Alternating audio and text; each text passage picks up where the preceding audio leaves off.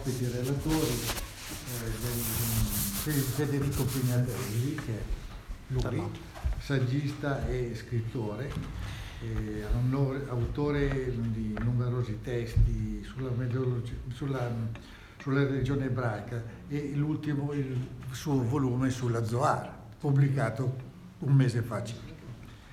Poi eh, eh, Massimo Agostini, autore di testi sulla Maddalena, sul femminino sacro e in particolare eh, alla, alla, della ricerca sul mondo templare confluita nel saggio e Arcadia eh, Ego.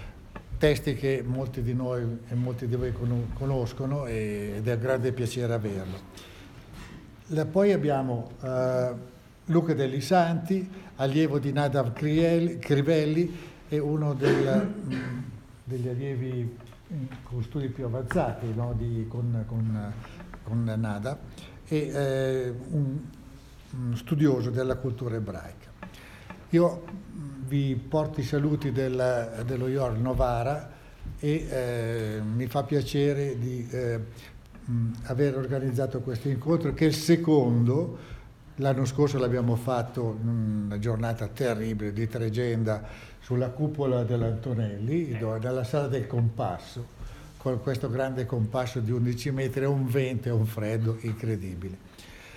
Non è l'ultimo perché fa parte di un percorso che viene poi, gira per tutta Italia e si svilupperà anche negli anni prossimi. A questo integreremo nella, durante l'anno degli, degli incontri eh, di, di, tipo di salotto letterario in cui il lavoro di questi scrittori, di questi saggisti sarà di volta in volta presentato e eh, eh, discusso e spiegato a, a, a, chi è interessato a questa, questa cosa. Non vado oltre, vi porto il, il saluto del di Tiziano Busca, il gran sacerdote, che credo sia ancora in aereo, poi appena atterrato, quindi non, purtroppo non potrà essere presente, ma ah, mh, avremo un suo uh, rappresentante che poi vi presenteremo. Il, passo la parola alla, ad Egidio, che sarà il nostro animatore, il nostro... Uh, ci condurrà in questa, questo qui che non sarà un convegno e cattedra con delle lezioni, ma sarà un dialogo cercando di coinvolgervi al massimo. E quindi niente, do le parole a te. Grazie. Vai. Rompiamo il ghiaccio. Come diceva, eh, io eh, tanto ringrazio eh, lo York e ci tengo a, a sottolineare che questi, questo è il quarto eh, evento organizzato da Rito di York, eh, questo eh, il progetto che trova anche motrici inarrestabili in Tiziano Busca, il sommo sacerdote, che in questo momento si trova veramente dall'altra parte del mondo perché sta atterrando o, si, o sarà atterrato, non ho ben capito, comunque in Cile per eh, la, il Consiglio universale del rito di York e grazie a Rito di York si sono organizzati questi eventi, l'ultimo, il penultimo, l'ultimo prima di questo, a Roma se non ricordo male, sulla massoneria della parola. Eh, sono eventi straordinari eh, perché proprio fuori dall'ordinario, unici ed inediti perché affrontano tematiche che non troverebbero spazio in nessun altro luogo. Oggi, come sapete, eh, al, al, centro dell'attenzione di questo convegno ci sarà eh, il femminino sacro, eh, chiaramente lo vedremo nell'ottica in particolare cabalistica e non solo, perché abbiamo dei relatori che ci offriranno un panorama variegatissimo e amplissimo eh, di questo aspetto che appunto affronteremo oggi, che è la Scipina. Prima di iniziare, ringraziando il rito di York, eh, ci tengo a eh, invitare, a lasciare la parola a Domenico Billotta, che è il gran reggente del gran capitolo dei liberi muratori dell'Arco Reale d'Italia, qui a rappresentare il rito di York e Tiziano, che si trova dall'altra parte grazie, del. Che spiega anche un po' cos'è il rito sì. di York. Grazie Egidio, uh, grazie a tutti innanzitutto, benvenuti questo pomeriggio. Ringraziamo innanzitutto Gianni che ha preso al volo probabilmente quello che è nostro, il nostro modo di presentare in giro per l'Italia il rito di York. Vi porto innanzitutto, ma l'ha già fatto Egidio, i saluti eh, di Tiziano Busca, il sommo sacerdote. Per chi non fa parte del nostro rito, diciamo il presidente ecco, della nostra associazione, istituzione.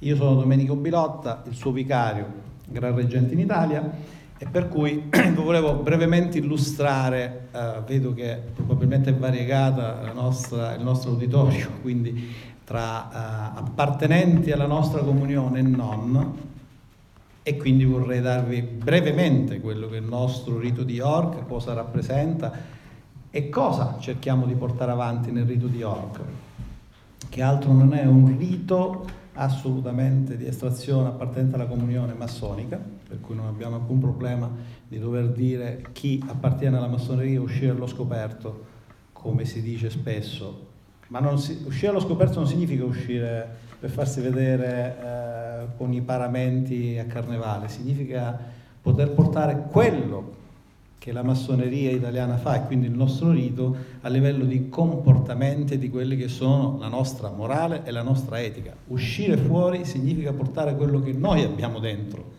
non certo l'esteriorità, ma piuttosto quello che coltiviamo e miglioriamo al nostro interno. Il rito di Orca a livello nazionale è costituito, il nostro gran capitolo, il nostro rito dell'arco reale, è costituito con tre camere, dei massoni criptici del gran capitolo, i massoni criptici e poi la terza camera che è l'ordine della commenda, la commanderia templare.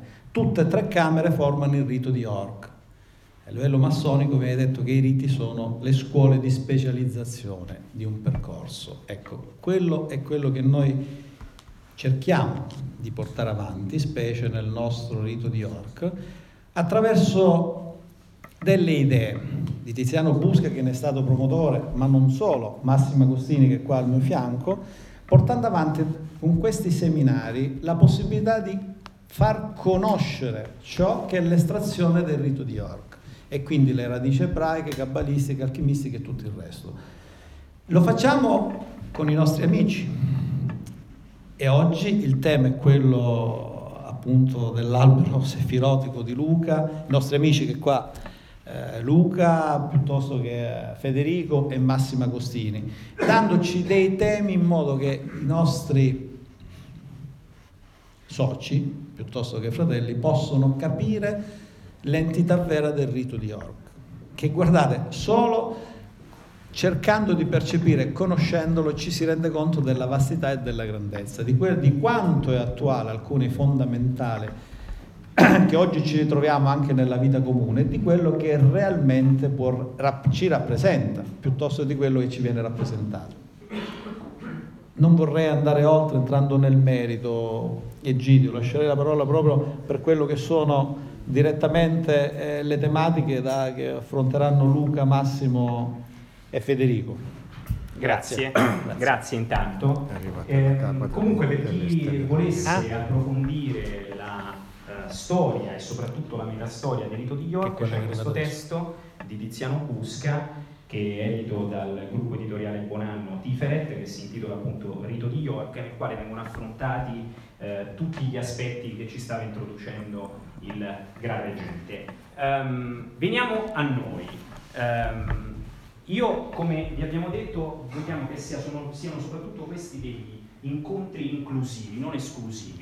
Eh, per questo vengono affrontate delle tematiche, come ripeto, che sono assolutamente inedite. Oggi, appunto, parleremo di Kabbalah, in particolare affrontando un aspetto che è, possiamo dire, eh, uno degli aspetti più eh, eh, straordinari, che è eh, la natura femminile della, del Dio, della divinità. E eh, lascerei la parola direttamente al nostro Luca Deli Santi, che come ci ha già detto Gianni Colli è un, se mi permetti di dirlo, possiamo dire allievo di, dobbiamo, Nadav Crivelli, dobbiamo dire. poi magari tu ci direi qualcosa sulla vostra scuola. Intanto ti inviterei a mh, mm, utilizzare eh, l'altra postazione perché altrimenti non abbiamo credo abbastanza microfoni. Quindi intanto ti ringrazio e ti lascio la parola.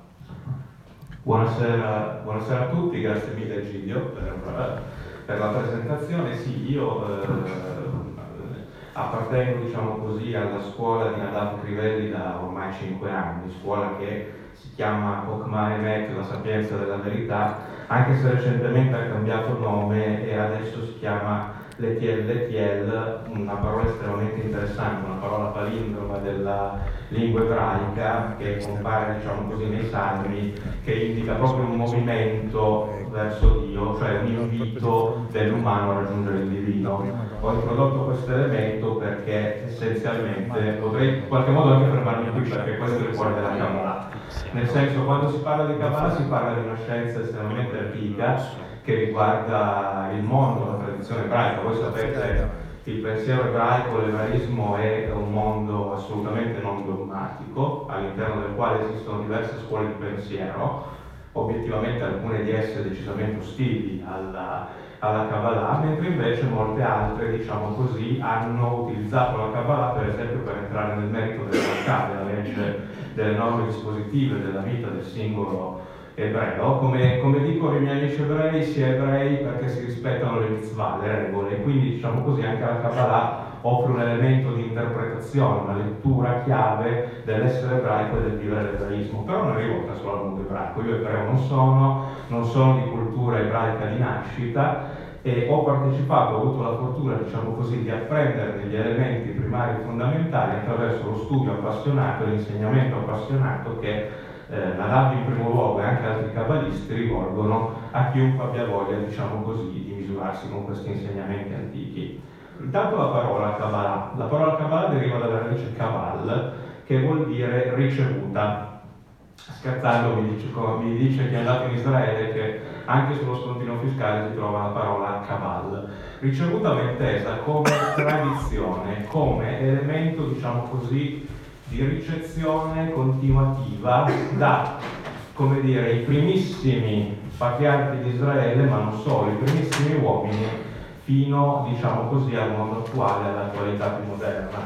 Nella metastoria della Kabbalah, il suo punto, diciamo così, di inizio, siamo nel mito, eh, attenzione, il mito narra che Adamo, immediatamente cacciato dal Gad Eden, dal giardino dell'Eden, si rende conto, diciamo così, di quello che è il suo punto di rottura con il divino, che cosa è successo, si prostra, chiede perdono e in quel momento, diciamo così, la divinità ascolta questo grido, questo canto, questo elemento di perdono e manda un angelo che si chiama Raziel a consegnargli un libro che è il Sefer Raziel che contiene tutti i segreti della Kabbalah. A prescindere, diciamo così, dal testo Sefer Raziel, che è un testo adesso rinascimentale che se leggeste vi risulterebbe abbastanza astruso nei suoi contenuti, l'elemento importante, come dire, è che è l'idea, diciamo così, che gli insegnamenti derivano da una radice spirituale, transumana, e che attraverso una catena iniziatica ininterrotta,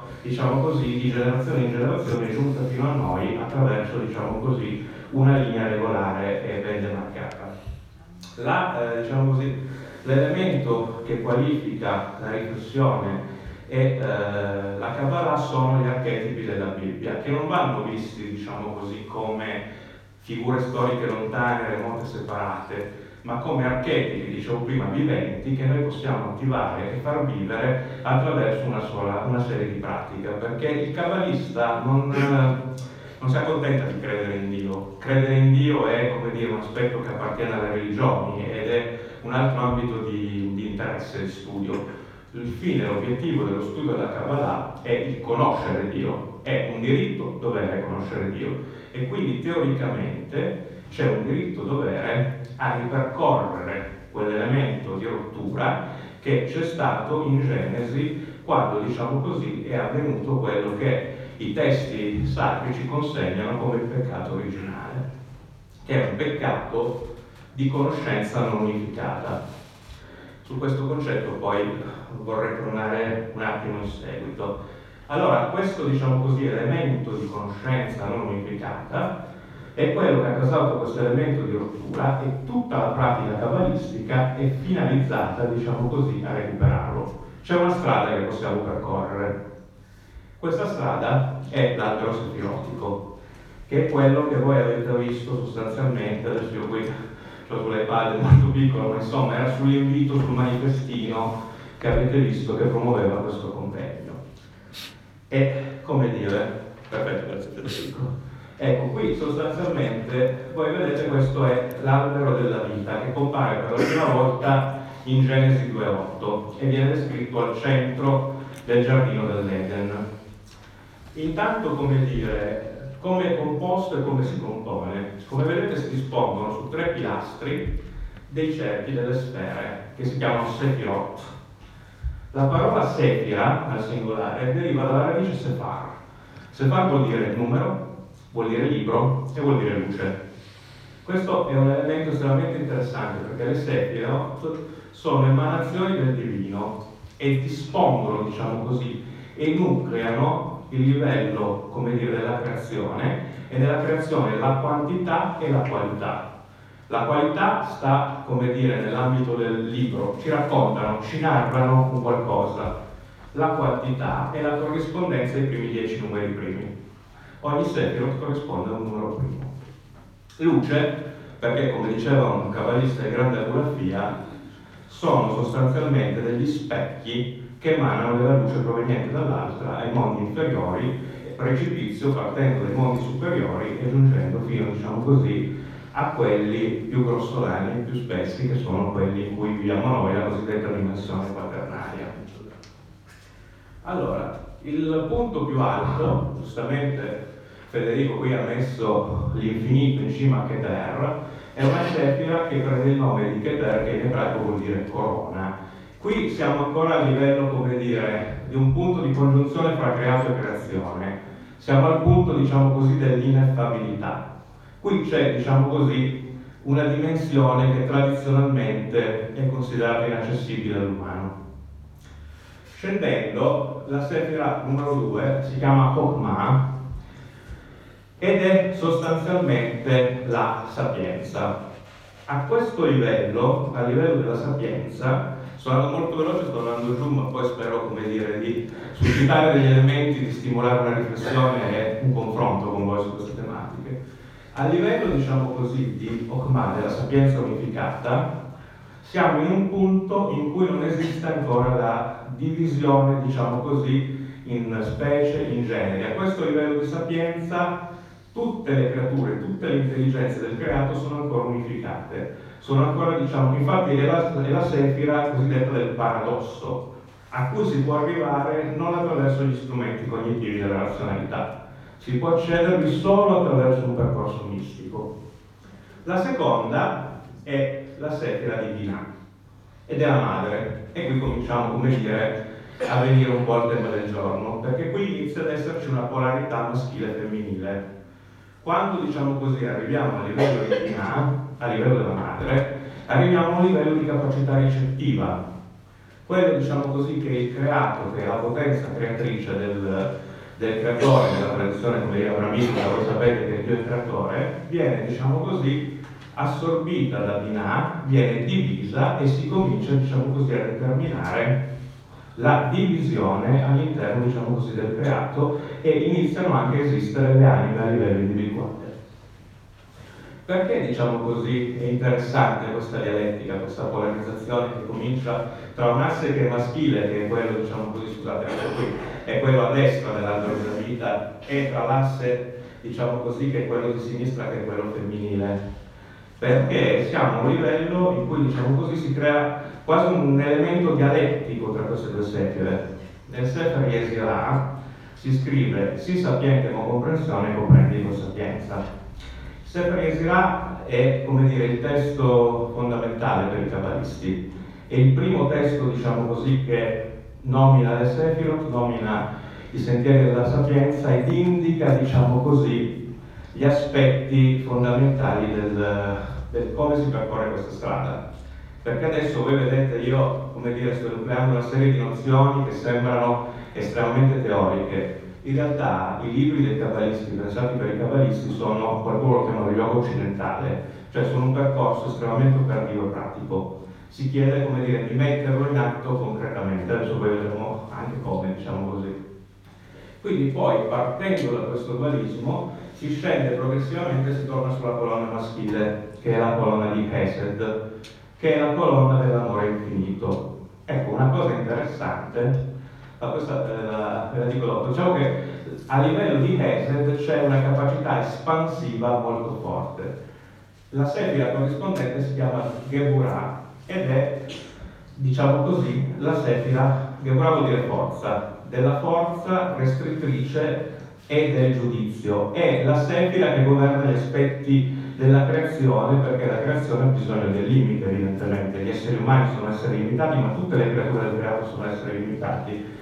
Questo si fa, come dici, da una prima osservazione, nel senso che la parte, diciamo così, destra dell'albero della vita è l'albero è la parte dell'espansione e della crescita, la parte sinistra, la parte del femminile sacro, è la parte della restrizione, è la parte della recettività, ma è la parte, diciamo così, anche in cui c'è la durezza, l'asprezza. Tant'è che a livello di Geburah, Geburah poi diventa anche Din ed è il giudizio severo di Dio. Quindi l'elemento femminile ha capacità creativa, ricettiva, ma anche capacità di esercitare forza e, e quando serve all'occorrenza, se non è, come dire, in perfetto equilibrio con la controparte maschile, creare elementi distruttivi. E poi sostanzialmente scendiamo e c'è una sefira che si chiama Tiferet, che è un punto di equilibrio, vedete in perfetta corrispondenza con Ter. Qui il maschile e il femminile si bilanciano perfettamente. I cabalisti cristiani ritenevano che questo livello stesse il verbo incarnato. Quindi questa è la sefira, diciamo così, del perfetto equilibrio dell'unione tra maschile e femminile nel creato, nell'elemento concreto. Poi c'è una sefira che si chiama Od, che si compensa con Neha, che sono, diciamo così, splendore ed eternità. E per chi, come dire, ha conoscenza di massoneria, sono Yakin e Boaz. Sono le due colonne del Tempio che precedono immediatamente, diciamo così, l'ingresso del Tempio. Poi quest'altra sefira, che è quella centrale, è la nona sefira, si chiama Yesod, che vuol dire fondamento, e contiene una parola che vuol dire Sod, vuol dire segreto. Yesod è corrispondente, prendete che ogni sefira ha una corrispondenza su tutti i piani, per cui corrisponde al corpo umano, corrisponde all'intero creato e in ultima istanza corrisponde anche al Tempio di Salomone, che è come dire una metafora, un simbolo di tutto il creato. Ah, dicevo, Yesod sostanzialmente è il fondamento ed equivale agli organi riproduttivi dell'essere umano. È una sefira a livello del quale avviene l'unione, il primo livello di unione di congiunzione tra il maschile e il femminile, ed è anche però la sefira simbolicamente dell'alcova, ma non solo, perché è anche la sefira del livello dell'iniziazione. L'iniziazione per i cabalisti, ma non credo sia molto diverso, anzi direi che sono certo che è molto diverso anche per i massoni, non è, diciamo così, un elemento che avviene solo ed esclusivamente sul piano fisico, è un elemento che interviene anche sul piano più sottile, arriverei a dire sul piano persino animico, è la trasmissione di un soffio, di un elemento sottile da chi è portatore della tradizione, della Kabbalah, della ricevuta di cui parlavamo prima, a chi è predisposto e desidera riceverla. Questo elemento avviene a livello di Sot, a livello di Etos, del segreto. E infine l'ultima sefira è la sefira Malkut, che vuol dire regno in ebraico, e che è quella del mondo in cui concretamente ci muoviamo noi tutti i giorni. È il piano, come dire, che in ebraico si chiama Gersia, è il piano della esistenza, della materialità, della realtà concreta delle cose volendo anche il piano della politica, è il piano, diciamo così, della concretezza, è il piano degli elementi più materiali, grossolani della vita umana. Però è un piano importantissimo e poi vedremo un attimo perché. Queste sefirot, come potete vedere, sono collegate da una serie di elementi, di canali. Il viaggio, la strada da percorrere a ritroso, utilizza una serie di ponti. Questi ponti altro non sono che le lettere dell'alfabeto ebraico. Le lettere dell'alfabeto ebraico vengono descritte nel Sefer Yezirah, nel Sefer Azohar, nei due libri fondamentali della Kabbalah, ognuna viene assegnata una caratteristica basica e a secondo di questa caratteristica la si colloca in questo disegno producendo questo diagramma, questo elemento che viene terminato così come lo vedete. Le lettere, diciamo così, sono 22, le Sephiroth sono 10 e quindi otteniamo il numero di 32. Ora, Il primo strumento, quello basico per decodificare i testi sacri, si chiama gematria ed è fondato sostanzialmente su una corrispondenza perfetta tra le lettere dell'alfabeto ed i numeri.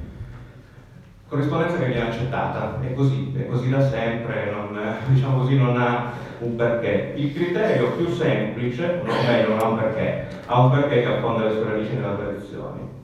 Le prime dieci lettere corrispondono ai primi dieci numeri, i primi. La lettera dall'undicesima alla diciannovesima rappresentano i numeri da 20 a 100, le ultime tre rappresentano rispettivamente il numero 200, 300 e 400. E in questo modo, come dire, venivano anche utilizzate dal punto di vista matematico, diciamo così, quando ancora evidentemente gli ebrei non conoscevano i numeri romani. Luca, scusa, vorrei riporre l'accento su alcune cose che hai detto. Sì, scusami. Ho visto che eh, magari sono, sono, cose che sono strumenti importanti quello che tu hai dato. Quindi hai detto che in realtà, la, eh, così ripetendo, semplificando, la eh, Kabbalah è l'insieme delle dottrine mistiche esoteriche proprie dell'ebraismo che questa affonda le sue radici chiaramente fin dalla notte dei tempi, anche se spesso, e magari su questo tema poi torneremo su, su alcuni aspetti storici anche con Federico Pignatelli, che è autore di un testo che introduce allo Zohar, che è uno poi dei, eh, dei libri fondamentali, soprattutto per l'aspetto, chiamiamolo così, scabroso ed erotico eh, della, eh, dell'erotismo divino, appunto dell'aspetto femminile. Questo insieme di eh, dottrine si avvale di eh, alcuni, possiamo dire, strumenti anche pratici. La ghimatria, come abbiamo detto, che permette di creare delle corrispondenze tra l'alfabeto alfanumerico eh, ebraico e eh, che già questa è una cosa straordinaria, guardate che solamente il discorso alfanumerico del dialetto ebraico, la ghimatria di per sé stesso è straordinaria e eh, le lettere stesse, che la Torah in realtà è la creazione, le lettere stesse sono la creazione, l'altro strumento è l'albero sefirotico, che in realtà come vedremo magari anche dopo con Federico Pignatelli eh, è descritto nel libro della formazione, no? quello che tu hai ehm, adesso scusate, Sefer Yetzirah, scusate io non sono un esperto del, dell'ebraico, e che l'albero sefirotico è una rappresentazione, possiamo definirla cosmologica, cioè la creazione del, da parte di questa entità che noi chiamiamo trascendente, poi su questo torneremo, l'infinito. Guardate che il concetto di infinito eh, come espresso nella Kabbalah e nell'ebraismo, è assolutamente inedito e questo è un aspetto straordinario perché nel mondo antico la finitezza era il modo di rappresentare l'universo,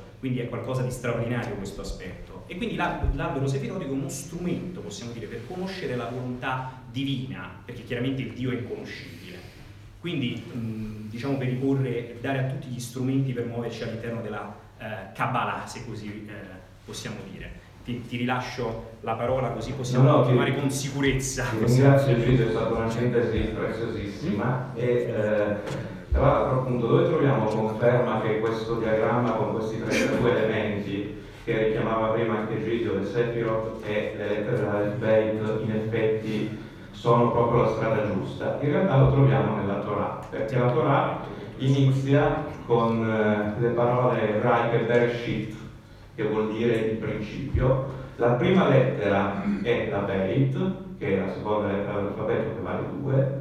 L'ultima lettera, l'ultima parola scusate è Israel, e l'ultima lettera è una Lamed e vale 30, e questo per le convenzioni di cui vi parlavo prima, quindi 30 più 2, 32, tutta la Torah in realtà è potenzialmente contenuta nel numero 32, che è quello, diciamo così, che ritroviamo in questo strumento che viene dalla tradizione cabalistica. E diciamo quindi eh, poi in realtà eh, c'è un 33 elemento che giustamente ti ha redatto questo, questo diagramma a me sovratteggiato perché è la Dahat, cioè la conoscenza unificata, l'imperfetto equilibrio fra il maschile e il femminile. Su questo non vi lascerei null'altro che un, uh, dire, un, elemento di riflessione, uno spunto, una suggestione, perché poi gli altri due relatori saranno molto dentro la questione dell'equilibrio, delle qualità, dello ierogamos e della conoscenza unificata.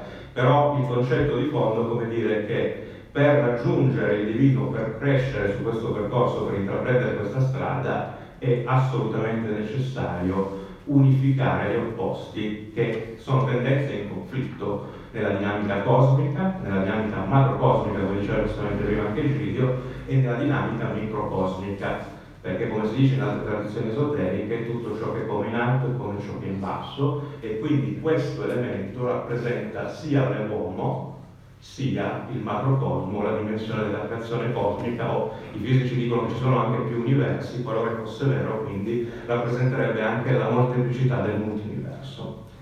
Questa non è però l'unica rappresentazione possibile dell'albero della vita, naturalmente, ce ne sono altre, diciamo così, di dimensione sferica, e poi ce n'è una, invece, per polarità proprio contrapposte, in cui per tradizione Tiferet diventa di Ter, che stanno al centro, diventano maschili e vanno, diciamo così, sul pilastro maschile e Jesod e Malkut diventano femminili e vanno sul pilastro di sinistra, su quello diciamo così femminile e si ha una cosa che nella tradizione ebraica è molto importante, il cosiddetto 5 contro 5.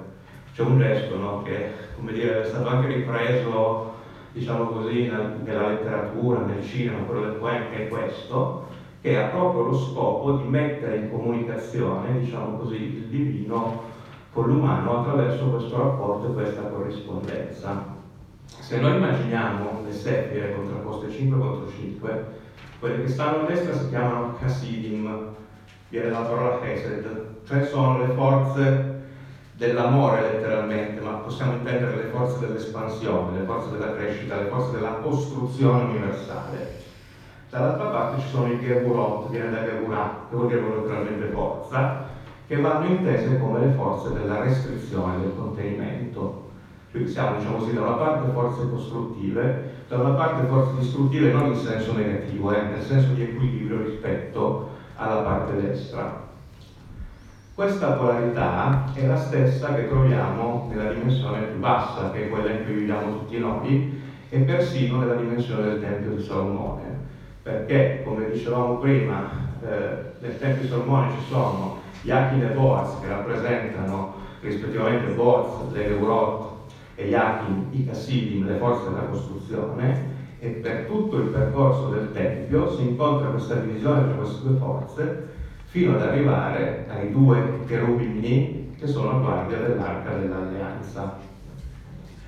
E, diciamo così, sono a guardia dell'arca dell'alleanza, uno legato, diciamo così, alla forza delle costruzioni, uno alla forza della demolizione e sono l'uno di fronte all'altro, esattamente come quelli posti a guardia del Gad Eden, del giardino dove, Gad Eden vuol dire letteralmente giardino di delizie, del giardino da cui l'uomo è stato cacciato e in cui deve, non può, deve, ha il diritto di tornare, diritto dovere. Io ti lascio sospeso sul tema del Tempio, sì.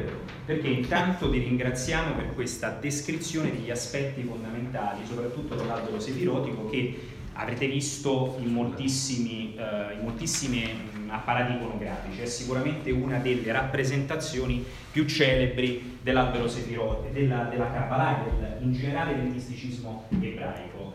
Eh, ti lascio sospeso, poi torniamo su questo, ti chiedo di tornare, ti chiedo di tornare, intanto eh, creiamo questo dialogo perché gli argomenti sono moltissimi e tra l'altro i relatori qui fremono tutti, li vedo sia Federico e sia, e sia, e sia, ah, e sia Massimo Agostini che appunto ti ho fermato sul, eh, sul Tempio perché mi permette di introdurre il secondo intervento. Conoscete tutti, credo, per fama ormai, Massimo Agostini, che è un... Eh, allora, Voglio descriverti così, perché siamo, noi siamo uniti anche da una grande amicizia e quindi non è che è raccomandato da me quello che dico, perché, lo dico perché per, per amicizia. Siamo uniti da un'amicizia, io posso dire elettiva, perché sono stato in qualche modo, forse come Mosè, adottato dai due miglior da Fano, da Tiziano, io li chiamo due miglior da Fano citando Dante, che, però i due miglior da Fano in Dante andò molto male. Sì. Eh, tutti e due trucidati, li chiamo i due miglior da Fano eh, mi hanno adottato e mi portano con loro in queste scorribande, chiamiamole così, eh, culturali, eh, esoteriche, iniziatiche che hanno completato in me un percorso che ho iniziato, pensate poi, nel luogo meno iniziatico ed esoterico del mondo, e cioè la televisione, anche perché chiaramente sembra quanto di più distante da tutto questo. Ma io ho avuto la fortuna di incontrare una guida e guardate qui, niente avviene per caso ma tutto per fato. Questo mi unisce a Federico, ho incontrato una guida che io e Federico ci siamo conosciuti a distanza, ma incontrati fino praticamente a ieri. Mi unisce a Federico perché il mio maestro, Gabriele Laporta, noto a tutti come giornalista, conduttore televisivo, ma anche scrittore, filosofo eh, e anche esperto di esoterismo. Lo so, questa parola può essere da qualcuno travisata, lo so, vi fa paura certe volte, magari a voi no perché siete addestrati. La parola esoterismo è diventata scabrosa, un po' come l'aspetto femminile di Dio, perché rimanda subito a delle corrispondenze poco edificanti. L'esoterismo è legato al concetto di iniziazione al concetto di mistero. Punto. L'esoterismo è questo, poi è diventato tutt'altro, ma di parole abusate ce ne sono altre, magia, amore, che oggi hanno, hanno perso anche Eros in realtà, ha un significato completamente diverso. E quindi come dicevo ho avuto la fortuna di incontrare un maestro che in, nel luogo dell'immagine mi ha fatto fare questo percorso nella spiritualità e noi abbiamo avuto questa straordinaria occasione eh, di utilizzare Rai Notte, quindi la notte del servizio pubblico italiano, per articolare tantissimi messaggi legati al mondo della spiritualità. E questo per me è stato un privilegio, perché sono stato, tra l'altro, pagato per, per fare un lavoro che per me è stata un'esperienza straordinaria. E poi ho incontrato Massimo e Tiziano che mi hanno adottato in questo percorso che continua adesso qui in giro per l'Italia, E oggi ho avuto l'opportunità anche di conoscere da ieri, anzi, Federico, mi hanno stordito con la loro sapienza praticamente, ora non so più, eh, ho perso tutte le mie certezze, ne ho trovate altre praticamente grazie a voi e quindi ho questa fortuna. Ora il tempio, torniamo al tempio che ci ha evocato eh, Luca dei Santi. Il tempio di Salomone, edificato dal grande architetto Iram, Iram che è uno dei miti fondanti tra l'altro della il mito fondante della massoneria. Ma Iram, Massimo, da dove veniva? Da Tiro. Ed ecco, ed ecco come introdurre Massimo. Massimo è un, un medico, e come dice Eremito, le cose viste udite nei misteri sono medicine, magari non quelle che tu dai ai tuoi pazienti, però con i tuoi libri tu dai molte medicine, perché con i suoi contributi ha ricostruito una mappa, possiamo dire, di percorsi spirituali che erano stati occultati nel corso dei secoli che sono tornati alla luce grazie ai tuoi libri. Ad esempio qui io mi permetto di, eh, di citare i, tuoi, i, vostri libri oggi per presentarvi.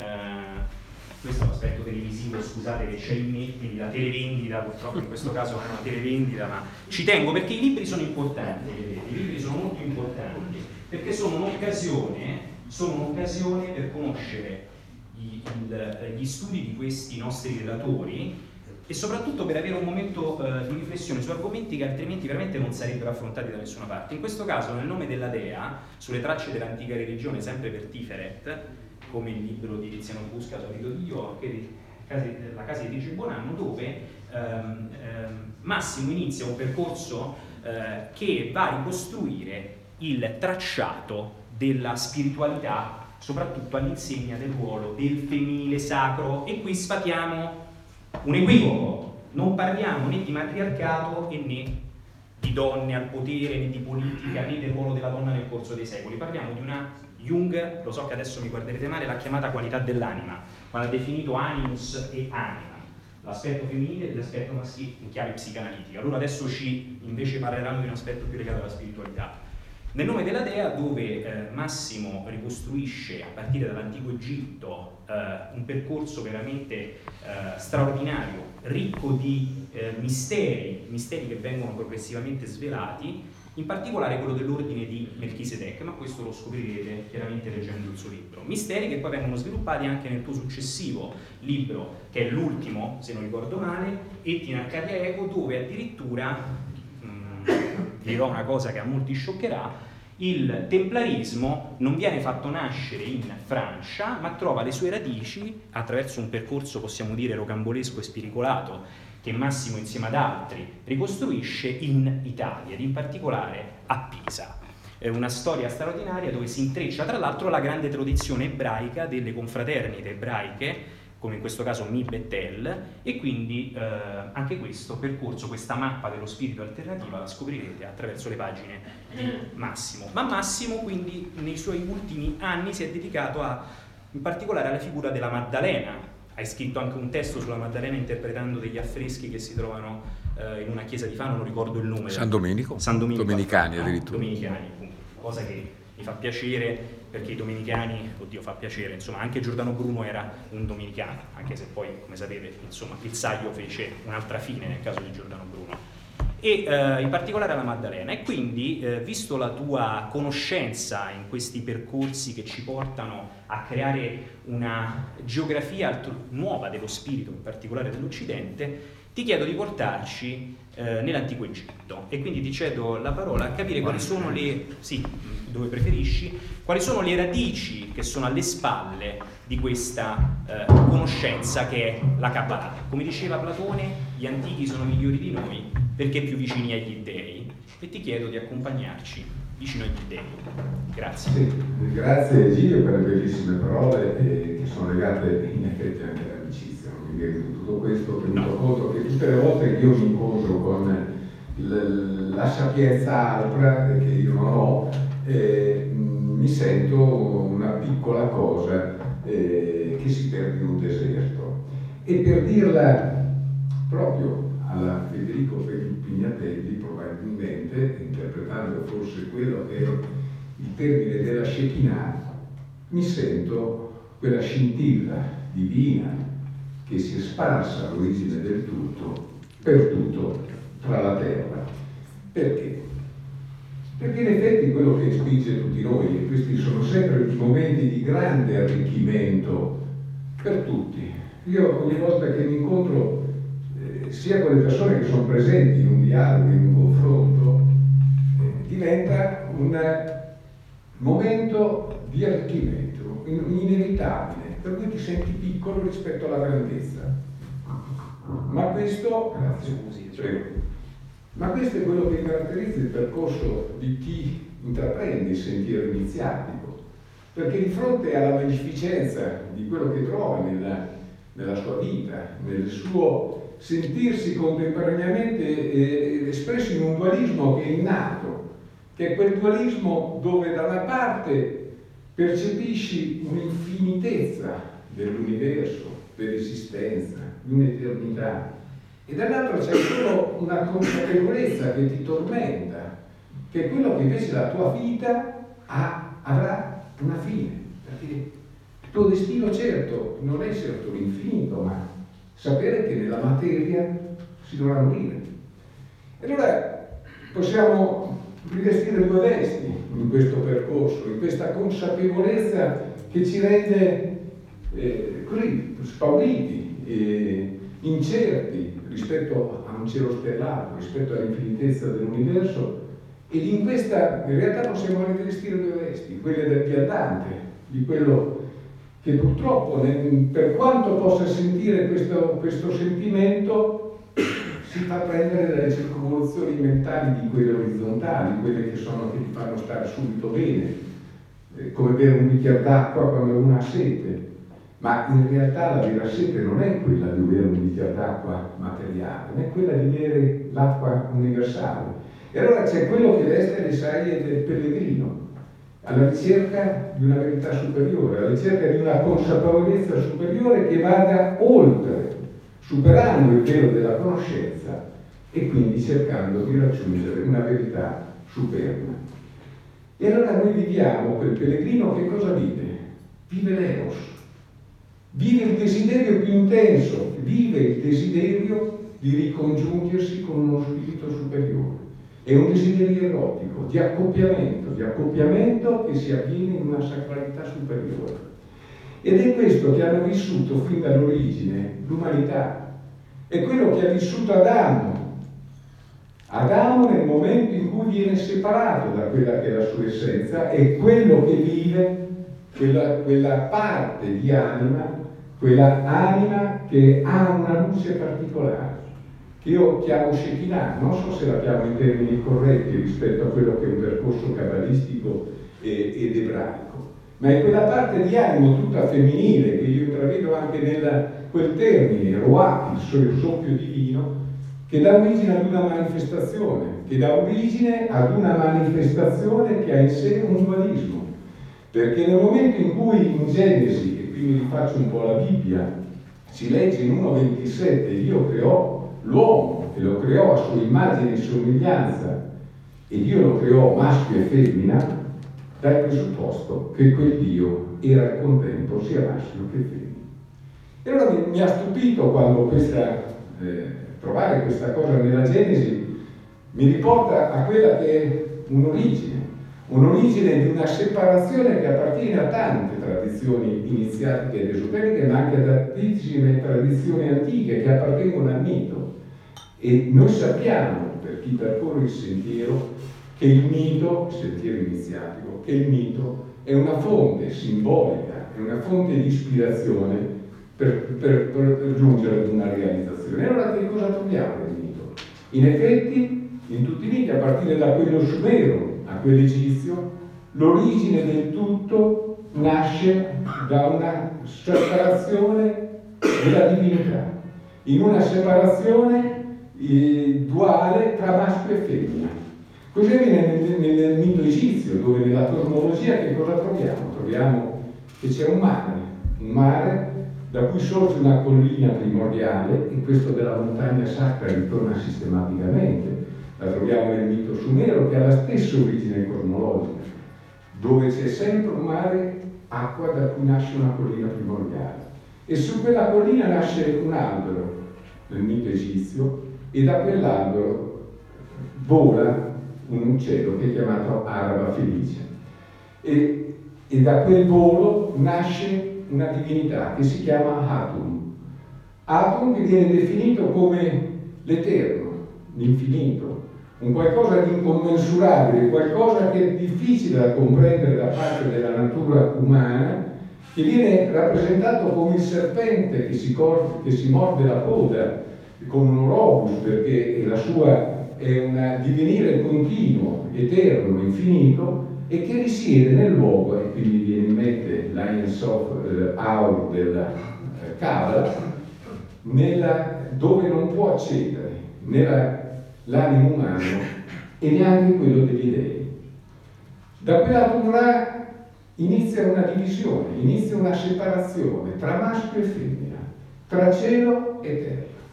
Il cielo che viene rappresentato come una dea, che è il cielo stellato della notte. Pensate a quella che era la magia che doveva vivere il popolo egizio in un territorio estremamente eh, duale, dove vita e morte avevano un confine molto stretto, perché da un lato c'era un deserto dove governavano le potenze negative, dall'altra c'era la valle del Nilo, Florida, dove dominavano le potenze positive.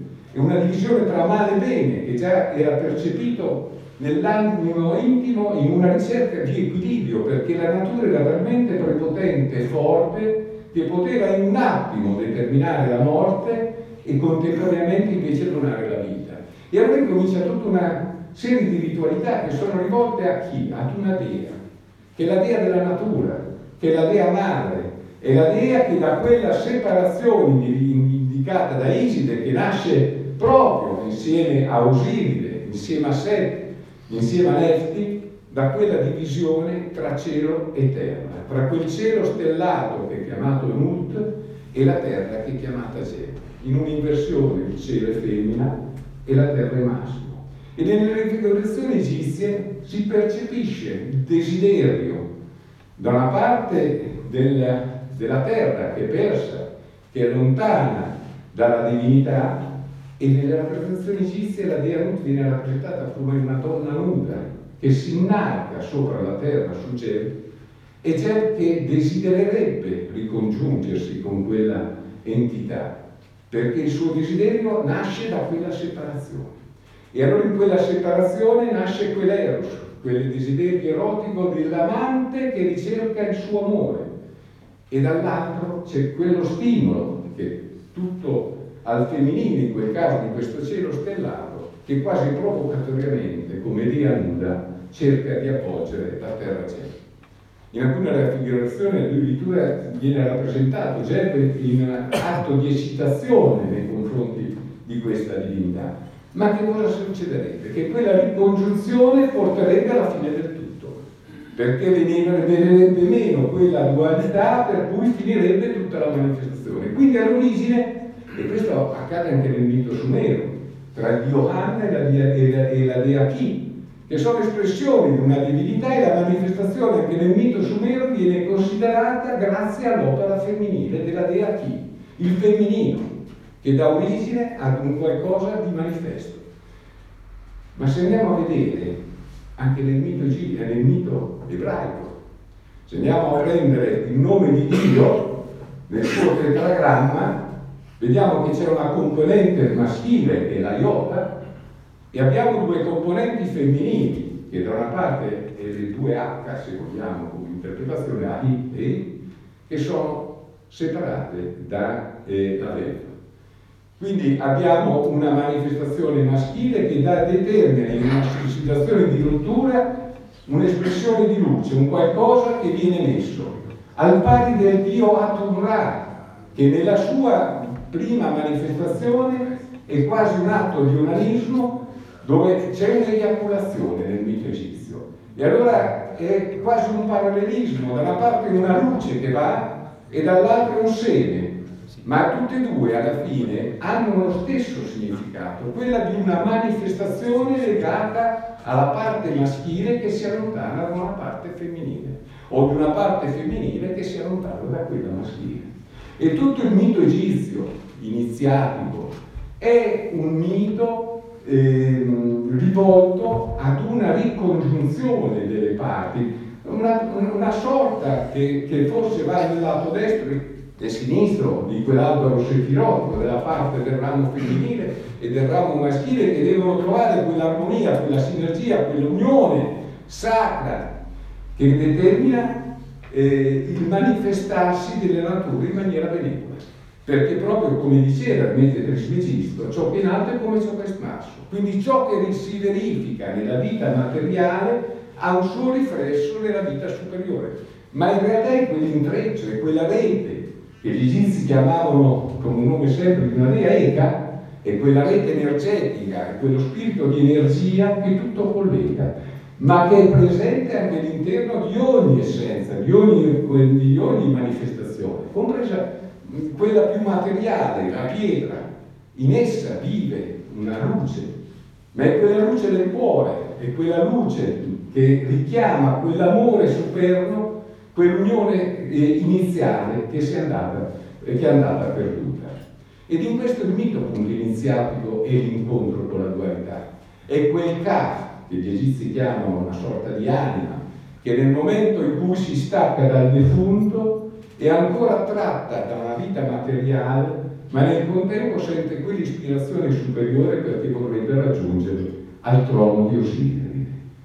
Il trono di Osiride è nell'ambito ebraico la Shekinah, la manifestazione divina, che avviene nel Sacra Sacrorum, avviene nella stanza più sacra nel mito egizio, al termine di un processo iniziatico attraverso il passato in nove stanze, incontrando i mostri, il nostro rifio, il massonico, visita interiori terre, edifica dunque impegno su culturale, trova te stesso. E in, quella, e in quel percorso, quei mostri che sono quella parte duale che ognuno ha, dove anche nel mito egizio e sumero era individuata nelle stesse divinità, perché c'era un dualismo degli dei, dal maschio femmina al cattivo buono, cioè non esiste, una, non esiste nell'ambito della spiritualità una distinzione eh, ben precisa, ma è l'aspetto della luna che può essere la luna nera da un lato e la luna luminosa dall'altro.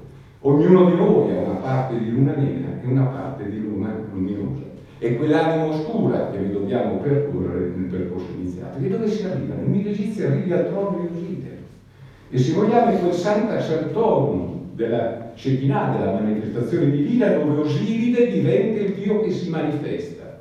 E se andate a vedere la raffigurazione egizia, quel quell'anima si presenta davanti a lui. E che cosa ha dietro?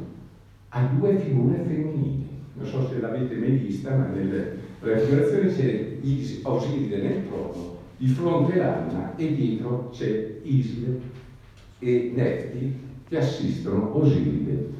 Ma prima di arrivare lì c'è un Geburah, quello che prima era chiamato Geburah, che è la stanza della dea Mahat, la dea del giudizio, la dea severa, la dea della legge, che è quella che ti fa la pesatura del cuore nel tuo percorso e stabilisce se il tuo cuore è più pesante di una piuma, sei condannato, ritorni indietro. È quel Geburah che non ti fa andare oltre al, all'abisso, non ti fa giungere al petè.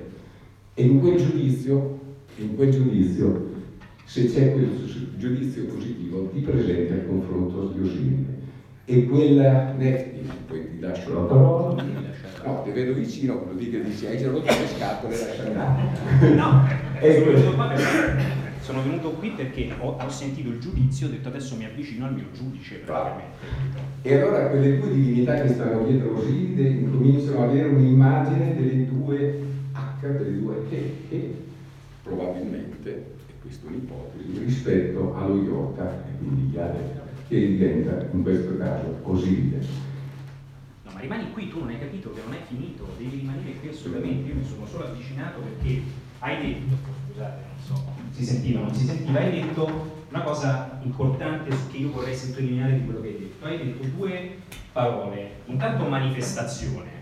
La Shekinah in realtà non l'abbiamo, l'abbiamo solamente così, eh, per ora l'abbiamo lasciata lì, ma non l'abbiamo fatta apparire in realtà del tutto proprio perché è un concetto che va diciamo, affrontato con un certo approfondimento perché altrimenti sarebbe eh, fuorviante racchiuderla all'interno di un, di una semplificazione. Hai detto due cose. Innanzitutto possiamo dire che anche tu hai trovato un riferimento nella cultura ebraica molto importante. Eh, chiaramente Mosè, sappiamo, che è stato iniziato, quando hai citato il Sancta Sanctorum, è, possiamo dire, stato iniziato ai più importanti misteri egizi, questo me lo confermi, ipotizzo, e un'altra cosa, cioè il Sancta Sanctorum, cioè il tabernacolo. Abbiamo che uno degli episodi più importanti eh, della storia, anzi sono due, un po' dopo sull'altro ne parleremo più in là con Federico Pignatelli, della storia del, eh, è stata la distruzione del Tempio eh, di eh, Salomone, il secondo Tempio di Salomone, chiaramente.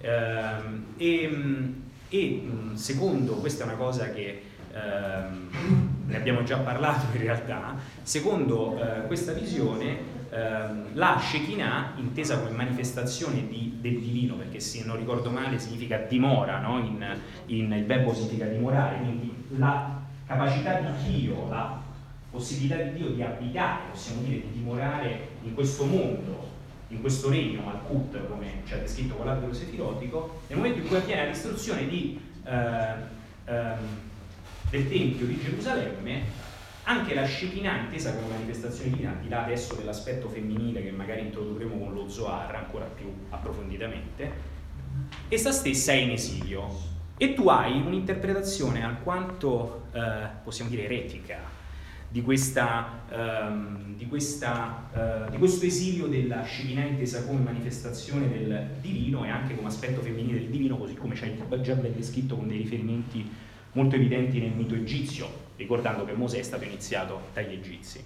Ecco, mi, mi piacerebbe se tu ehm, ci dessi, insomma, ci portassi in questo percorso dei tuoi pensieri molto particolari, insomma, eh, che ci porta dalla Shekinah attraverso poi l'ebraismo e la Maddalena fino alla tua interpretazione molto particolare, se vuoi, te lo chiedo. Così. No, è l'interpretazione particolare, se, non so se ti riferisci alla chiacchierata che abbiamo fatto sul rapporto tra Cristo e la Maddalena. Sì, perché chiaramente... Non ci volevo arrivare, ma con, sì, con sì, calma, sì. nel senso forse sto superando i tempi, ma magari cerco di... No, no, no, no, no, no, no, no, vai con calma. Eh, no, volevo...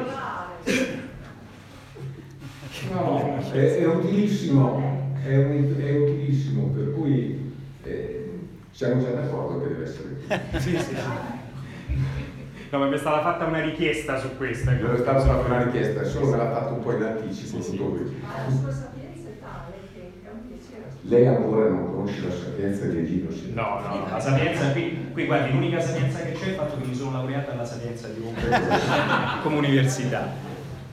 Scusami, no, scusami. nel senso che adesso non so dove è arrivato, però di fatto è così, nel senso che Mosè eh, è la sintesi di una tradizione che ha due elementi. Da una parte noi dobbiamo pensare a quello che è il mondo dell'epoca. Eh, noi abbiamo spesso un'immagine che è quella che ci hanno insegnato ai catechismi o, o comunque abbiamo un'immagine molto adulcorata, come si dice?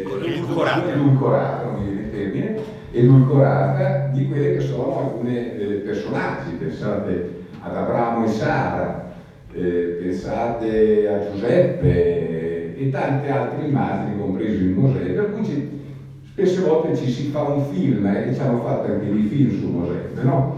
Eh, però in realtà la realtà storica anche di, di, di, quelle, di quelle, erano diverse e particolari. Intanto eh, dobbiamo parlare, eh, come nel caso di Abramo, ma forse anche di Enoch, di personaggi che avevano un grande rilievo, erano dei re pastori, avevano a seguito delle schiave, non a caso si uniscono anche con le loro concubine, con le loro schiave. Un'immagine che secondo alcune tradizioni anche cabalistiche, soprattutto eh, molto particolari, quindi forse anche al limite della, eh, della non regolarità, eh, si parla anche di un Dio, eh, Yahweh, che avendo perso la sua Shekinah, che si è persa nel materiale, si unisce con una controparte della, che molte volte si fa così perché la Bibbia ce la racconta come amante di Adamo, Dio che si prende la concubina Lilli, per cui da una parte abbiamo la Shekinah che è andata in esilio, che si è persa nel mondo di Malkud, e dall'altro il Dio che fa festa con, eh, con eh, Lilli. Eh, un episodio che ritroviamo anche in Adamo, Adamo che ad un certo punto aveva come prima compagna Lilli, e poi eh, di fatto Lilith rifiuta addirittura l'Adamo eh, lo rinnega e Adamo si ritrova di nuovo solo, per cui Dio gli fa una compagna un po' più accondiscendente che si chiama Eva, dice per fare l'accondiscendente gli prende una costola, così nasce da lui, così gli obbedisce e lo serve. Eh, sta di fatto che io personalmente sempre più amato di, di Eva, ma perché probabilmente hanno le sfide piuttosto che le cose facili, però questo è un mio sentimento. Sta di fatto che anche secondo alcune tradizioni Yahweh a un certo punto per Shekinah si accoppia con, eh, con Lili, creando poi tutto quello che è il male del mondo, perché il male del mondo secondo questa tradizione nasce dal suo rapporto con la concubina. Sta di fatto che comunque il mondo che vive Mosè è un mondo fatto di re pastori che avevano a seguito schiavi, avevano pecore ed erano delle tribù tipo clan eh, che veneravano varie divinità, cioè sostanzialmente avevano una sorta di fondo comune di tradizione cosmogonica, di, eh, Yahweh era una delle tante divinità che i vari pastori, i vari clan veneravano, forse addirittura una divinità anche minore. Accade che Mosè, iniziato nel Tempio di Iside Osiris, quindi era un sommo sacerdote, quindi era venuto a conoscenza di un segreto, perché l'altro elemento che troviamo in tutte le tradizioni è quello del libro sacro. Lo troviamo nella tradizione sumera dove Anna detiene il libro sacro e lo traduce suo figlio Enlil, che è il governatore dell'umanità e del mondo, in leggi. Guarda caso, Gepurà. No? E questa cosa la troviamo anche nel mondo egizio, dove si parla del dio Tot, che sarebbe poi nel mito e il nostro Ermete Trismegisto, se vogliamo nei greci abbiamo Mercurio, questo dio che lo scriba, cioè quello che traduce l'energia potente, eh, distruttrice addirittura, che emerge dalla divinità superiore, da quel forse in, in, Sofao, e la traduce affinché venga regolata. Ma anche lì non lo fa da solo, perché chi l'aiuta è una dea che si chiama Mahat, che è la dea della magia insieme, insieme al dio Top, in questa sorta di dualismo. Quindi il mondo di Mosè era questo. Dove si parla di un libro sacro detenuto nella stanza più segreta del Tempio egizio. È quello, se vuoi, sumero, perché poi Abramo viene dalla terra di Ur, e siamo in Mesopotamia, dove c'è il libro del Dio che viene tradotto dai libri in una legge sacra, i me, che addirittura la dea Inanna, Inanna cerca di rubare, anzi li ruba, gli ruba questi decreti perché davano il potere sulla terra. Probabilmente fosse quella, quell'albero sefirotico, quella capacità di interagire attraverso i numeri sacri, la conoscenza delle lettere presenti in quei testi sacri che consentivano il governo della manifestazione. Quindi un possesso, guarda caso, in anno, come è la stessa Iside che addirittura nel concetto del, del nome segreto addirittura emette un stratagemma magico, sputa sulla terra, forma un serpente e siccome il sommo Dio che aveva le leggi, aveva la conoscenza tradotta da Dio Tot, era stata consegnata a Dio Ra, cerca di rubare questa conoscenza di Ora. E allora costruisce un serpente perché la conoscenza sta nel nome delle cose e questo ritorna molto il concetto delle lettere che abbiamo anche visto prima. E allora cerca di rubare il nome segreto di Ra, perché impossessandosi del nome segreto di Ra aveva acquisito tutto il potere Ra. Costruisce questo serpente, questo serpente morde Dio Ra, velenoso, Dio Ra sta per morire e interviene Iside. Iside è la dea, se vogliamo, della, della risurrezione perché lei che fa risorgere Osiride tagliato a pezzi da Osiride e addirittura con un accoppiamento sacro crea nuova luce al mondo dando il dio Horus. E allora questo serpente che morde Dio Ra è il Dio Ra che sta per morire Iside che gli dice io ti salvo solo se mi dai il tuo nome segreto. E il nome segreto Ra non lo voleva dare, però purtroppo alla fine è costretto fino alla morte. E cerca di dirgli qualcosa, io sono il suo modello, da me ci sono tante divinità, io sono espressione di tante espressioni divine, sono per esempio Keter alla mattina quando sorgo, per cui mi chiamo Keter, mi chiamo Ra a mezzanotte e poi divento il Dio del tramonto. Quindi in una sorta che io sono un Dio infinito, sono quello che ero all'alba, sono quello che sono ora in questo momento e sono quello che sarò. Ma in questa espressione troviamo quel famoso incontro di Mosè sul monte con il suo Dio che lo stesso gli dice come ti chiami? Forse Mosè sapeva bene che se riuscisse, se riusciva a capire il nome Dio si poteva anche impossessare del, del suo potere, visto che la sua cultura era quella di Iside. E Dio non glielo dà. Gli dice, alla pari del Ra, io sono, nel senso che io sono in eterno, io sono quello che ero sono quello che sono adesso, sono quello che sarò. E sembra una similitudine che probabilmente molto eretica, per cui io guardo loro che fra un po' mi metteranno a loro, ma loro sono tolleranti ai fratelli, quindi mi capiranno. Eh, sta di fatto che però ci sono delle similitudini di questo tipo e Dio e Mosè se le porta. Ma Mosè si riporta un'altra tradizione, perché quando incontra Pietro, che diventa suo suocero, che era un sacerdote di Amica, anche lui discendente da Abramo, perché era di quella stirpe, forse rimette insieme alcune cose, forse riesce a mettere insieme quello che è il libro della legge egizio e il libro della legge che nasce da quel Signore che accolse, che si manifestò ad Eno, poi ad Abramo, a Melchisede e a quel sacerdozio sacro che tutto compete. Sta di fatto che Mosè in questo percorso quindi diventa il nuovo interprete di una spiritualità, diventa il nuovo interprete di quella eh, manifestazione che nasce da quella scintilla divina che è presente eh, nella manifestazione.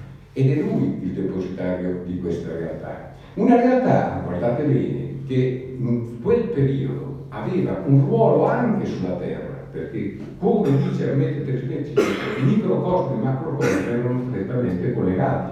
Vedi i riti iniziatici di Iside, che erano volti in termini, se vuoi, teurgici, a ricollegare lo spirito divino e il sacerdote e la sacerdotessa avevano quelle forme di iniziazione in una sorta di ierofaria dove loro stessi diventavano degli dei, quindi salivano in quella scala di conoscenza per poter accoppiarsi e dare nuova luce all'umanità affinché la natura rinascesse, con i tri che erano legati ai cicli della natura. Mosè aveva questo tipo di cultura e nel, nell'ambito di Mosè abbiamo un personaggio che denota l'importanza, se vogliamo, dell'elevazione spirituale femminile nell'ambito della sorella, Miriam, che forse non era una cabalista, forse non aveva ereditato la tradizione cabalistica di Abramo, ma comunque era una considerata sacerdotessa, quindi che aveva iniziato, che aveva fatto un percorso iniziatico di elevazione particolare. Dopo Mosè scompare la figura femminile, come scompaiono i figli di Mosè. Scompare la figura femminile con Esra, che scrive la Bibbia, che scrive oltre eh, la scrive una serie di, di volumi che vanno a passare da una società forse dove la donna aveva un ruolo, che erano anche a guardia del tabernacolo ai tempi di Mosè, ad, ruolo, ad un ruolo prevalentemente patriarcale e scoppare questo aspetto. E forse lì che si perde la Shekinah. Non è solo il fatto che nei termini ebraici e cabalistici questa Shekinah, che è quella scintilla femminile divina che si presenta e si disperde nella manifestazione, che si raccoglie, come dicono alcune tradizioni cabalistiche, poi su questo io alzo le mani nei, nei, nei, suoi dettagli, che si raccoglie all'interno del Sancta Santorum del Tempio di Gerusalemme, per cui all'interno di quel Tempio ha sede la manifestazione divina in termini di Shekinah e, e, e dove, eh, secondo alcune tradizioni ebraiche, con la distruzione del Tempio si ha la dispersione di questo spirito divino. Ma lo spirito divino probabilmente dopo Cosè si è speso proprio in relazione al fatto che scompare in una realtà estremamente patriarcale uno svilimento di quella luce del femminino sacro per cui il sommo sacerdote è sommo sacerdote, la casta sacerdotale esclusivamente di tipo maschile, perdendo una componente di quell'albero sefirotico probabilmente. È vero che poi c'è la diamistica dove l'equilibrio uno può fare avere tutto perché è l'anima e siamo ben chiari su questo perché il percorso non è di tipo materiale ma di tipo minimico e, e quel percorso ce l'abbiamo dentro di noi, quel maschio e femmina anche dentro di noi. Ma se io nella vita quotidiana e materiale perdo l'immagine sacerdotale, io divento patriarcale e allora mi sbilancio. Centrale è equilibrio, e quell'equilibrio che anche dentro di noi, se io non l'alimento nella sua parte femminile, probabilmente faccio un percorso che è dopo. E nel dopo Mosè c'è qualcosa che accade. E allora, siccome che, come abbiamo detto all'inizio, questa è una storia di innamorati, ma più generalmente è la storia dell'amore. E dell'amore di un Dio che ha perso quella sua componente femminile che non la ritrova più, l'aveva ritrovata con Mosè manifestandosi dandogli la parola, parlandogli, dandogli quello che, è l'arca dell'alleanza. Guardate che l'arca dell'alleanza è qualcosa che rappresenta nel mondo egizio, la divinità veniva portata all'interno dell'arca in processione e c'erano due statue sopra l'arca. Io individuo come la dea Maat, che è quella del rigore, quella, se vogliamo, della legge, quella che consente a quell'energia di essere contenuta. Cos'è? La riproduce, la riproduce secondo dimensioni nuove che gli dà Yahweh nel, nel, nel, nel, suo rapporto diretto. Però è una, una realtà già esistente in altri miti. Sta di fatto che comunque c'è una dispersione di questa componente duale del femminino e allora cosa pensate? In questo innamoramento, ed ecco qui la domanda di Egidio Senatore, ieri sera, dopo aver cenato, magari bevuto anche un bicchiere di vino, eh, così. L'intuizione è una grande cosa.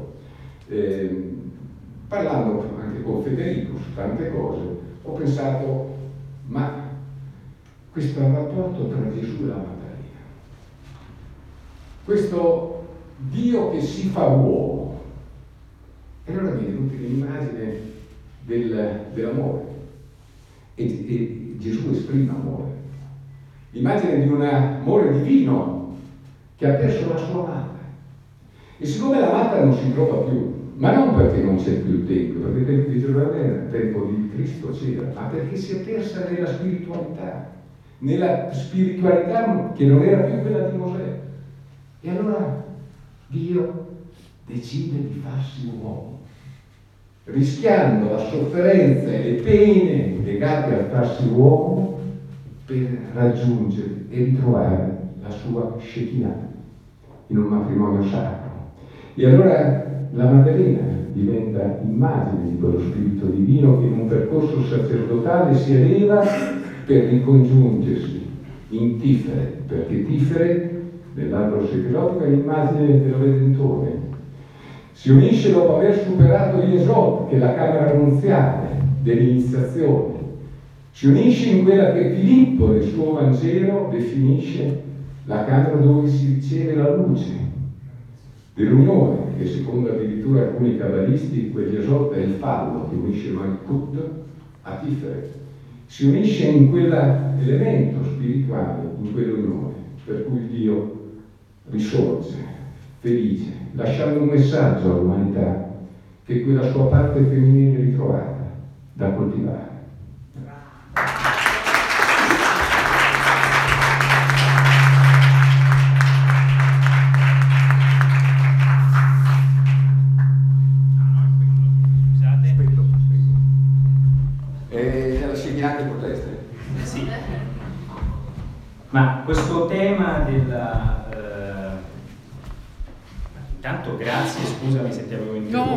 Ci sta. Mi era stata fatta una richiesta e, tu però, e io ho, ho, ho, eseguito gli ordini praticamente. Eh, ma comunque abbiamo, abbiamo eh, testato come Massimo è in grado di, ehm, di trasportarci attraverso i secoli con una grazia, possiamo dire, con una passione che onestamente eh, è veramente da applaudire, perché insomma partire dal mondo egizio ed arrivare fino alla Maddalena eh, è un percorso eh, che mi, mi, fa venire in mente l'immagine del tuffatore di Pestum, no? come posso dire, un tuffo, un tuffo anche eh, straordinario. Questo, questa, questa, cosa la vorrei leggere dal tuo libro, quella del, della Camera Annunziale, perché penso che sia molto bella. Se puoi venire qui con me la leggiamo insieme per piacere. E, um, lo trovate appunto, appunto nel, nel, nome della Dea di Massimo Agostini e lo vorrei leggere perché sono delle parole straordinarie che citi dal eh, Vangelo apocrifo di Filippo, in merito alle vicende riguardanti Gesù il Messia, Dio fattosi uomo, per donare alla luce l'umanità. Io ne leggo, non so, mm, fino a quattro concludi. Tutti coloro che entreranno nella camera nuziale accenderanno la luce, non come si accende nei matrimoni di qua giù, che avvengono di notte, se qualcuno diventa figlio della camera nuziale riceverà la luce. Se qualcuno non la riceve mentre si trova in questi luoghi, non la potrà ricevere nell'altro luogo. Chi riceverà la luce, cioè chi riceverà quella luce non sarà visto, né potrà essere preso. Costui non potrà venire nelle statue, anche se vive nel mondo. E ancora, quando abbandona il mondo, egli ha già ricevuto la verità per mezzo di immagini. Beh, è straordinario perché però questo siamo appunto in quell'ulteriore evoluzione gnostica che io amo molto. Io amo molto eh, vivere la mia anima, sia nella sua componente maschile e femminile, ma questo è la mia modesta, il mio modesto vissuto. Grazie. Mi fa venire in mente no, Animula Vardula Blandula di Adriano.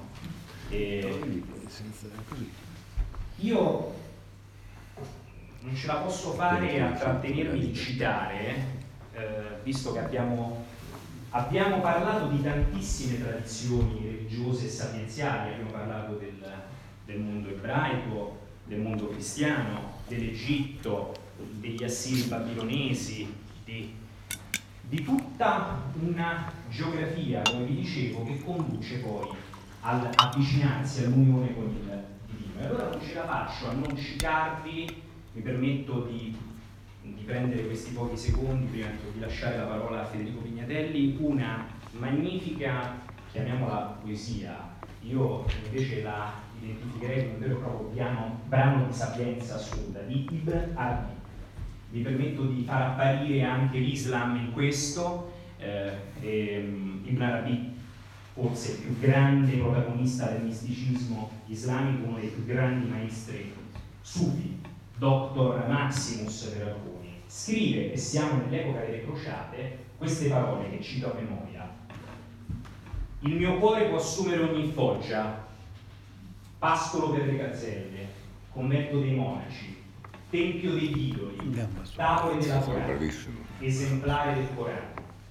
Credo nella religione dell'amore ovunque si dividono i suoi destini, poiché l'amore è la mia religione e la mia fede. Credo nella religione dell'amore ovunque si dividono i suoi destini, poiché l'amore è la mia religione e la mia fede. Ecco, io credo che iniziative come queste siano veramente votate a religione inteso come legare il Dio con l'uomo dell'amore. Di questo poi in realtà abbiamo parlato, dell'amore dell'uomo verso Dio, della componente femminile verso la componente maschile, sempre di amore. Questo tema del cuore che assume ogni foggia è straordinario all'interno del pensiero sufi. Quindi spero che oggi anche il nostro cuore possa assumere tutte le fogge di tutte queste tradizioni che stiamo parlando, per creare un piccolo momento di respiro in questo mondo che ha compiuto un vero e proprio genocidio dello spirito.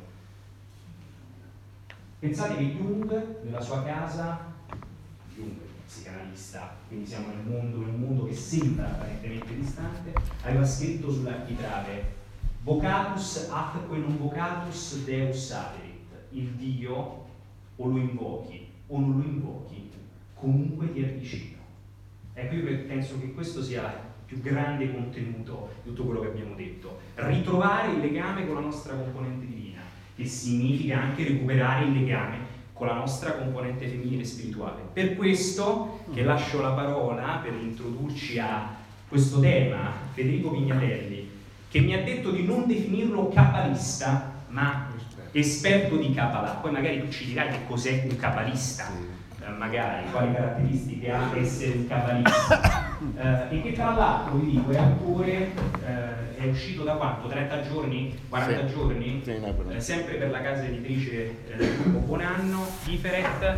Eh, quale libro se non lo Zohar? Forse il testo più emblematico, o uno dei più emblematici, passati in termini della Kabbalah, sicuramente uno dei più controversi, eh, uno dei più antichi che ci sono tramandati, eh, seguendo alcuni, poi magari su questo tu sarai, eh, ci dirai la tua posizione. Comunque nell'introduzione allo Zohar di, eh, di Federico Pignatelli c'è un elemento eversivo, e cioè contesti la posizione del più grande, ehm, possiamo dire, esperto della storia della Kabbalah, forse più che di Kabbalah, e cioè che è Gertrum Scholem. Quindi un motivo in più, insomma, per, per voi magari di scoprire la posizione di Federico Pignatelli.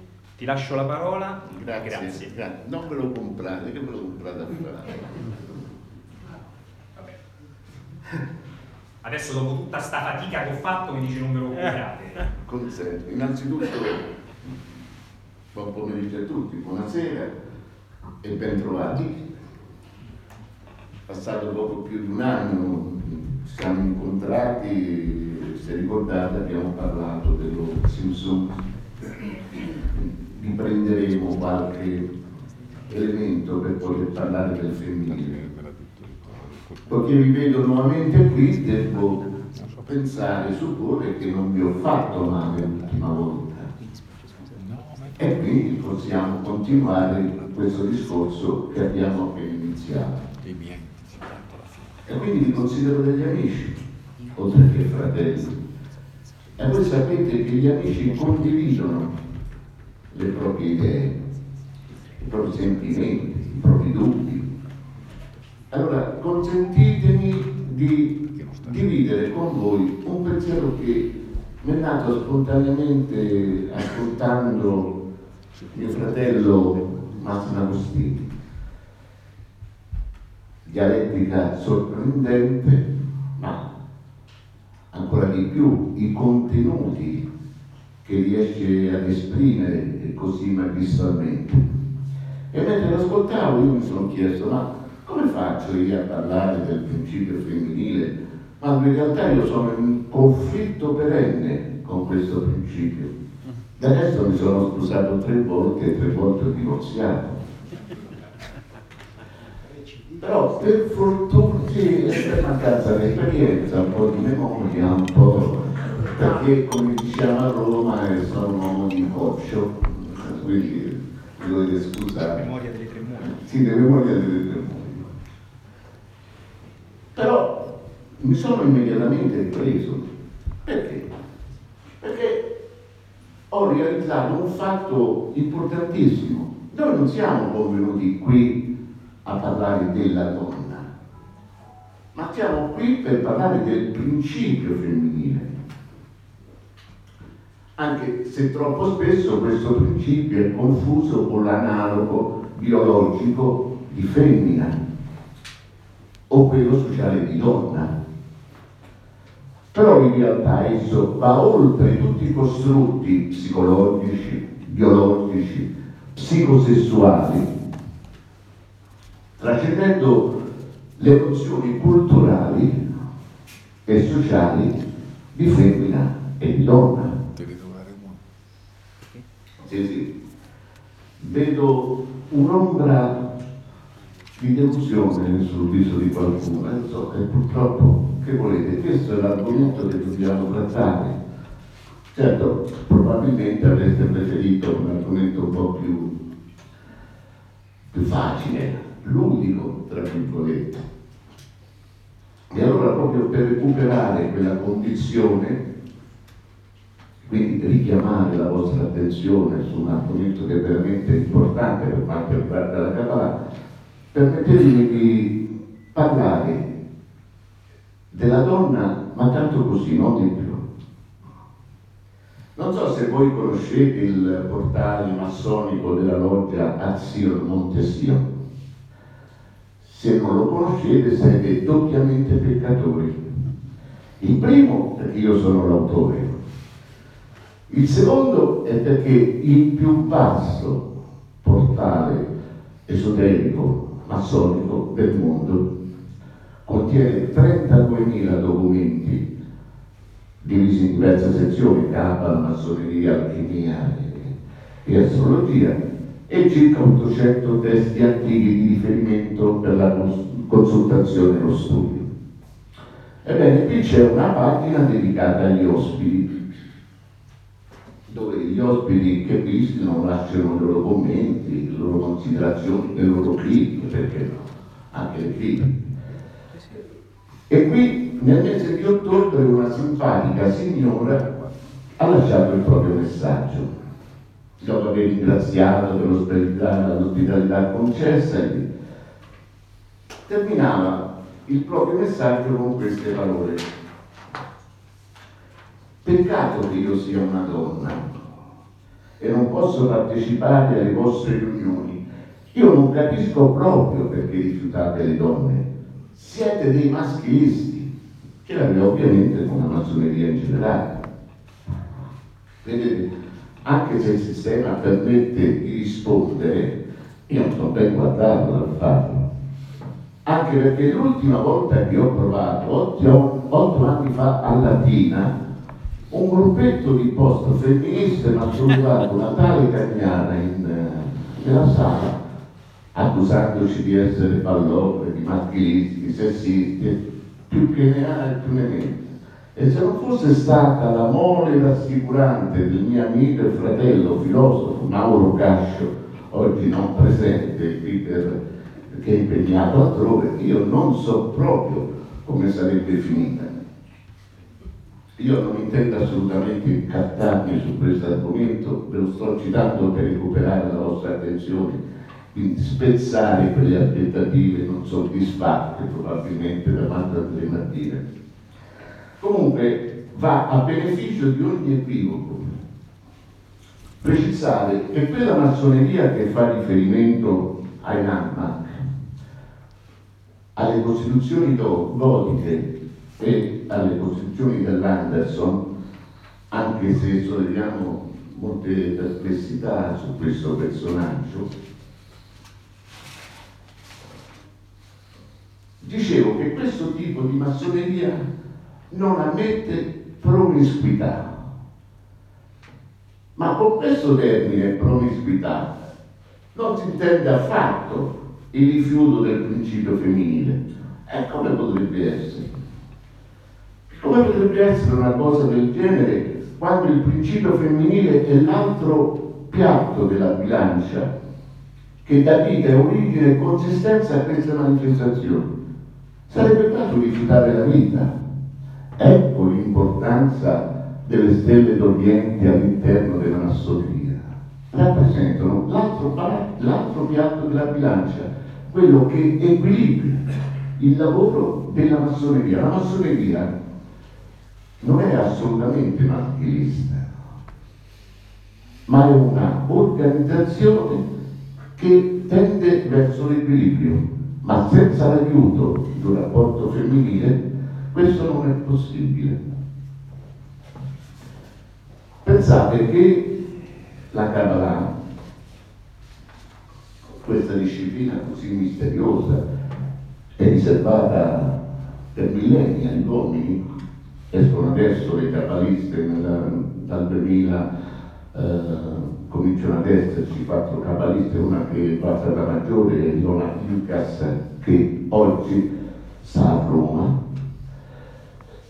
Dicevo, è, è talmente eh, riservata questa, questa, conoscenza che pensate che il Maser Bereshit o opera della creazione, che è una delle due correnti in cui la Kabbalah eh, viene distinta e che presenta un insegnamento da, con spiccati, marcati contenuti filosofici speculativi, poteva essere presentata soltanto a tre persone per volta, non di più, purché queste persone fossero di sesso maschile, avessero compiuto 40 anni e avessero procreato almeno un figlio sul piano orizzontale.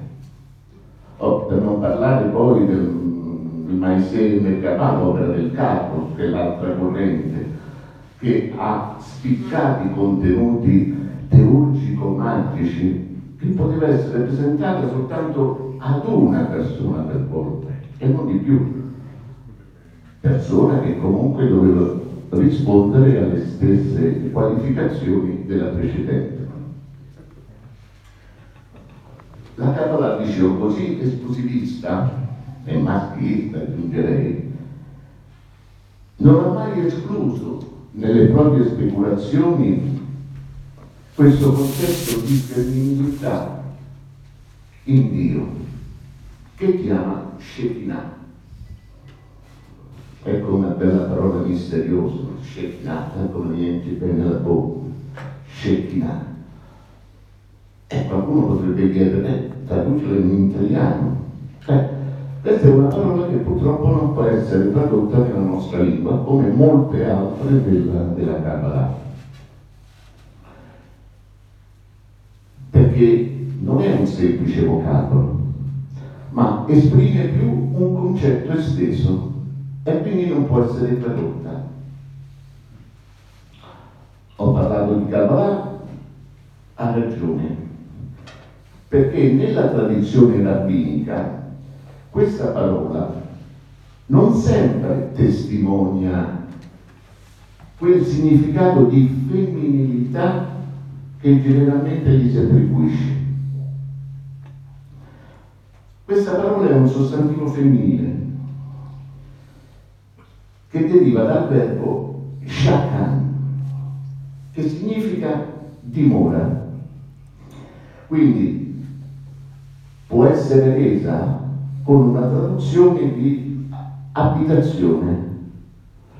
Tant'è che questa parola non è mai presente nel Tanakh ebraico, cioè nella Bibbia ebraica, non è neanche presente nella letteratura pre-rabbinica, oppure nella letteratura apocalittica o anche nella letteratura dei grandi Ecalot, dei grandi palazzi, oppure nei rotoli del Mar Morto.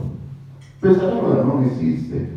Quando si fa riferimento a questo principio si usa la parola miscan, che significa tabernacolo, la quale certamente ha la stessa componente eh, di matrice radicale, ma è usata nel significato di dimora, senza altra specificazione. Quindi non si parla nella letteratura rabbinica usando questa parola o accennando a questa parola della presenza femminile o dell'aspetto femminile della divinità. Cosa diversa invece per la Kabbalah, la quale supera di slancio tutti i recinti del rabbinato. Non solo, si interroga sul significato di questa parola anche in netto contrasto con i dettami e le proibizioni del Talmud. Il Talmud è il libro base della, della legge ebraica. Perché nel Talmud c'è un divieto esplicito di indagare questo aspetto, recita in questa maniera. Meglio per lui non essere mai nato che indaga ciò che c'è prima, ciò che c'è dopo, ciò che c'è sotto e ciò che c'è sopra. Voi sapete che i divieti sono fatti per essere infranti, è l'uomo stesso che ha questa caratteristica. Quindi la Kabbalah non si accontenta del significato ristretto di dimora e si interroga, ma che cos'è questa Shekinah? Che cosa significa? Una prima risposta noi la troviamo nel Sefer Azohar, nel primo volume, eh, foglio 16, 16b, 17a. E qui è letteralmente scritto, nella essenza di Dio esistono due luci, una luce bianca chiamata giorno, una luce nera chiamata notte. Tutto qua. Quindi potremmo andare a casa. Però lo Zohar si ferma qui perché dà per scontato che il lettore abbia la preparazione adeguata per capire quello che vede. Certo, noi non abbiamo lo spessore culturale dei discepoli di Shimon Bar Yochai, che è l'autore, secondo me, del Sefer Zohar, che è l'unico testo che nella Camera fa veramente testo. Non abbiamo lo spessore di, di Rabbi Elezzaro, di Rabbi Imma o Ammuna, no, nella maniera più assoluta. E quindi dobbiamo riferirci a un altro testo che è pubblicato un anno dopo il Sefer Zohar. Pensate che il Sefer Zohar è stato pubblicato in Italia la prima volta, nel 1558 eh, a Cremona e a Mantova, in contemporanea. Sono due testi completamente diversi come taglio, perché uno è costituito da due volumi, mentre l'altro è costituito da un solo volume tant'è che gli studiosi distinguono il piccolo Zohar dal grande Zohar. Però i contenuti all'interno sono identici, in quello piccolo ne mancano alcuni, alcuni capitoli parassiti per la precisione. E quindi noi dobbiamo attendere l'anno successivo, cioè il 1559, che eh, viene pubblicato il Tikunei al Zohar, che significa rettifica dello Zohar, che un appendice del, del Sefer Zohar, una spiegazione. E questo testo contiene 70 interpretazioni della parola Berhit, che significa in principio. Mi permetto di dire, però ricordate che l'anno scorso, quando ci siamo incontrati, io vi ho dimostrato che non sempre che la parola va letta in principio, ma può essere letta con il secondo inizio. Non ve lo ricordate, ma non fa niente. Va bene anche in principio. Qui in questo testo, il Ticonei a Zohar, al capitolo diciannovesimo, c'è scritto letteralmente, ve lo leggo. Quando si pensa che il santo, benedetto sia, è infinito e colma tutto, si comprende facilmente come ogni idea di creazione sia impossibile senza il processo dello Insomma ricordate una parola che significa contrazione, ritiro. Come del resto introdurre ancora dell'acqua in un contenitore pieno fino al bordo? Il santo, benedetto sia, ha quindi ritirato una piccola porzione della sua santa luce che costituisce la sua essenza, simile ad un uomo quando fa una legatura ad uno dei suoi atti per impedire il flusso del sangue di, eh, mh, al di sotto della legatura. Ecco. È così che la Kabbalah spiega la tradizione che riguarda i quattro Olamot. Olamot è una parola plurale di Olam che significa mondo, quindi i quattro mondi sono spiegati attraverso questo processo dello Zinzu. Quindi abbiamo il mondo di Azilut, o uh, il mondo della, dell'emanazione, Beria, il mondo della eh, formazione, Yesirah, scusate, il mondo del, della creazione, eh, Yesirah, il mondo della formazione e il mondo dell'azione Asia. I primi due Olamot, i primi due mondi, sono quelli in cui la luce di Dio è presente. Questi due mondi, i cabalisti dicono, sono l'aspetto maschile della divinità. Gli altri due Olamot, cioè il Beria e Asia, dove la luce si è ritirata per lasciare uno spazio, per dare possibilità ad una manifestazione di esistere in maniera diversa dall'assoluto, ma non è un vuoto in assoluto, c'è un residuo, il residuo della luce che è rimasta dietro dopo che, la, che si è ritirata. Ecco, quel tipo di luce è chiamata dalla Kabbalah Shekinah. Oh, naturalmente questa formulazione della Kabbalah non è in eresia, eh? nella maniera più assoluta, perché la Kabbalah dice che questi due mondi in realtà rappresentano la Mishkan celeste, ossia il tabernacolo, quindi si ricollega al concetto rabbinico di Shekinah, quindi non sono bruciati come potrebbe essere bruciato, non so, stato bruno, tanto per fare un esempio.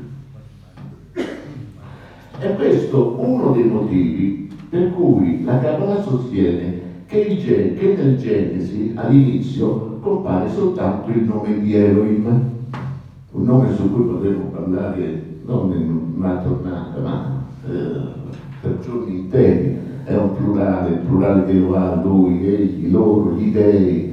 Eh, noi traduciamo quella parola con Dio, ma non è esatto, non è corretto.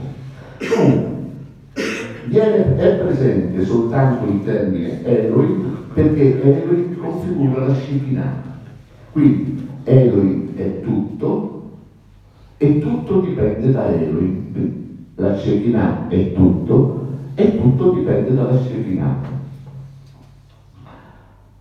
Al termine dei sei giorni Dio ha messo di creare e il mondo fu. Fu concepito, quindi, secondo l'equilibrio del rigore Odina, avete sentito parlare, principio maschile e quello della clemenza o principio femminile. Ecco, in questa struttura è presente questo equilibrio di cui noi stiamo trattando. I, fratelli prima di me vi hanno già anticipato. Però notate una cosa, queste pallette che vedete una destra e una sinistra, in realtà vanno a configurare una, un altro insegnamento della Kabbalah che è chiamato Matkera, che significa bilancia, bilancia statera. Per cui queste allette configurano i due bilanci e i due piatti di una bilancia statera in perfetto equilibrio. Solamente quando questa bilancia è in equilibrio è possibile un principio creazionale. In un testo che si chiama il Sifra del Zeniuta, che significa il, libro del mistero nascosto, è detto che questa bilancia è sospesa in un luogo che non c'è. Non solo è sospesa in un luogo che non c'è, ma su questa bilancia sono stati pesati quelli che sono rimasti, quelli che dovranno venire e quelli che già sono stati. Parole misteriose, nel senso confusione totale, eccetera. No, non ho spiegato, adesso ve lo spiego. Datemi un minuto di tempo ancora, ce l'ho. No, perché questa struttura non è soltanto che l'inizio della seconda creazione. Quindi questa struttura emerge da qualcosa che già era esistente. Questa esistenza, questo passaggio avviene con questa struttura. Questo è l'albero sefirotico chiamato uh, Yosher, che significa albero. Questa è la stessa struttura, però in un'altra configurazione, chiamato Iguin, struttura a cerchi. Di questa ne abbiamo parlato la scorsa volta.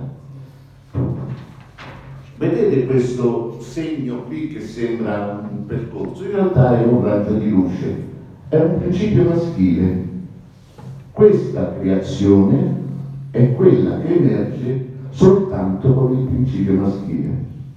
Però questa sparisce, viene frantumata, rimane in, essere solamente, rimangono in essere solamente quattro quelle più vicino all'impatto che terminano, ma è l'ultima Malkut e adesso si rompe tutto. Ma chi è il tizio che a un certo momento si è messo a studiare e ha detto ma perché scusa la Kabbalah presenta con Isacco il cieco, quindi la Kabbalah spagnola, una struttura già equilibrata. È come se la Kabbalah presentasse la creazione basata su una dualità. E questa eh, avvicina pericolosamente all'ognosticismo, dove la dualità non è mitigata come nella Kabbalah, ma è una dualità radicale, cioè nel senso assoluto. Il tizio che per primo studiò questi questi elementi fu il più grande cabalista di tutti i tempi, Isaac Luria. Che ha fatto quest'uomo? È semplice, ha letto la Bibbia e al capitolo oh, 36, versetto 31 e 32 c'è la storia dei sette re di Edom. Non so se l'avete... No, è la storia di sette re. Sette re che regnarono in Edom prima che ci fosse un re in Israele. Eh, con torto il discorso, ma è indicativo. Perché è indicativo? Perché Edom non è mai esistito. Questi sette re non se ne sa assolutamente niente. Però la Bibbia dice che questi sette re mossero guerra. Eh, contro chi non, non lo specifica. Mossero guerra. E registra la morte di sei di essi. Se ne salva solo uno. Il cui nome era Adamo. E sapete perché si salva? Udite, udite, perché era sposato. E poi continuate a sostenere che le donne non servono a niente, salvano la vita. Chi l'ha mai sostenuto? No, no, nel senso che si mormorava prima, no? E sì, la Bibbia riporta anche il nome della moglie, che si chiamava Metabel, figlia di Matred e Mezzapa. Ora, in ebraico queste due parole hanno un significato profondo. Matred significa a rigore dominato, Mezzab significa rigore mitigato. Quindi è il principio femminile che riesce a dominare il principio maschile e lo riconduce ad un equilibrio perfetto e quindi non più esplosivo come in questa circostanza che determina la rottura di tutto, di tutto quanto. Ma il passaggio tra queste due strutture non è lineare e semplice. Attraverso questi due fogli qui in mezzo, dove c'è il viso io, La Kabbalah pone cinque strutture che chiama Parsofim, parola strana. Parsofim è il plurale di Parsuf, che significa viso, volto. Eh, credo che la traduzione più corretta sia quella di Carl Gustav Jung, che li chiama archetipi divini. Il primo archetipo, quindi divino, è chiamato Yomin Anti, che significa l'antico dei giorni. Questa, questo Batsuf, questa figura, presenta due luci. Ricordate la lettura che avevamo fatto dello Zohar, due luci all'interno, una bianca e una nera, ecco, sono queste.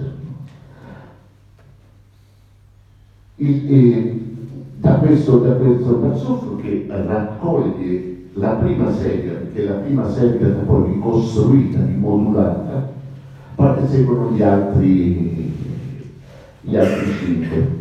Quello interessante, non vi annoio più di tanto, quello interessante è che gli ultimi due, che sono il Zei Anpin, che significa il re, e l'ultimo che è Malkut, che è indicato come Nukma, la femmina, dal loro atto sessuale, che la Kabbalah chiama eh, Zibuka Kadush, cioè l'atto sessuale sacro, in realtà le benedizioni scendono su questo piano e l'equilibrio è perfetto. E soltanto quando è conseguito questo equilibrio la manifestazione riesce ad andare avanti, a sopravvivere. Quindi, anche per la Kabbalah non c'è un principio maschile che supera quello femminile o che sia più importante di quello femminile nella maniera più assoluta. I due principi sono entrambi importanti e fondamentali per l'esistenza stessa di questa manifestazione. Grazie.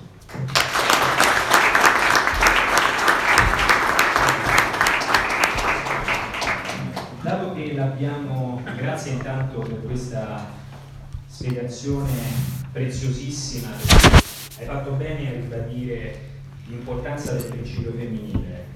Io vi vorrei leggere a proposito dello Zohar comunque un passaggio perché credo che sia interessante per capire innanzitutto anche la difficoltà di approcciarsi, e questo va merito a persone come Federico Pignatelli, con testi di così grande spessore che veramente possono occupare una vita intera o più di una vita. Lo Zohar è sicuramente il testo più complesso, credo di dire una cosa giusta, eh, del, eh, della tradizione mistica esoterica ebraica. È associato allo Zohar anche un, tutta una mitologia, e cioè se sia o no un testo antico, se sia stato composto da eh, Shimon Ben Yokai oppure nel eh, Medioevo. Sta di fatto che attorno a questo testo eh, aleggia eh, una grande possibilità di eh, conoscenza eh, delle potenzialità umane, al di là adesso dei fatti storici che tra l'altro Federico Pignatelli chiarisce nella sua introduzione allo Zohar. Però ci tengo a leggervi questo passaggio perché credo che sia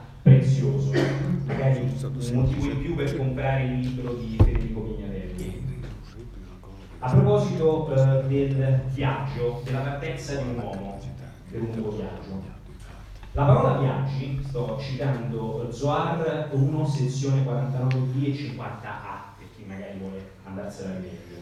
La parola viaggi viene usata dove ci sarebbe potuto aspettare viaggio per indicare che la Shekinah stava viaggiando con lui, con l'uomo. È dovere dell'uomo essere sempre maschio e femmina, in modo che la sua fede sia sempre incrollabile e che la Shekinah non si distacchi mai da lui. Cosa diresti di un uomo che affronta un viaggio e essendo lontano dalla moglie non è più maschio e femmina? Il rimedio del marito è pregare Dio prima di iniziare il viaggio, mentre ancora maschio e femmina.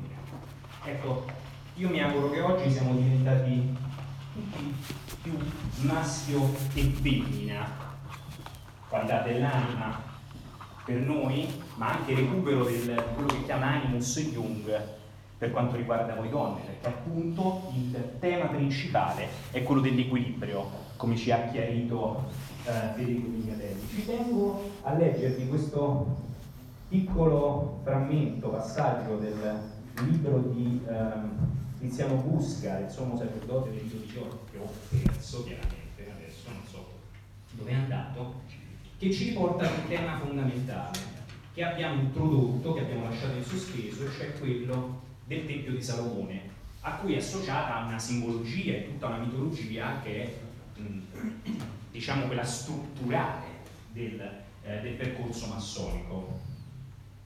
Questo a proposito della, eh, della, costruzione del Tempio di Salomone. Gli operai del Tempio portavano solennemente la chiave di volta, l'ultima pietra, la più importante che sottolineava il compimento definitivo del Tempio. Questo Tempio è coronato dalla chiave di volta, questo divino ed eterno ricettacolo del pensiero umano, dimora dell'anima immortale. Se il corpo infatti non ha che, non ha che una precaria, lo spirito eterno. Questa è la lezione fratelli miei, che la libera narratoria ci dà i piedi di questo arco reale, sormontato da una chiave spirituale, al condimento del quale noi lavoriamo senza posa, alla gloria del grande architetto dell'universo. Vi ricordo il testo di Tiziano Busca sul rito di York. E su questo, e, eh, visto che magari se ehm, avevamo lasciato in sospeso la tua mh, interpretazione eh, eh, Luca dei Santi sul Tempio di Salomone, eh, visto che adesso abbiamo descritto insomma, moltissimi, o almeno legati all'aspetto della Shekhinah della Kabbalah, eh, possiamo, ti, ti ricevo la parola e credo che hai bisogno però della fotocopia dell'albero setirotico. Volentieri. Eh,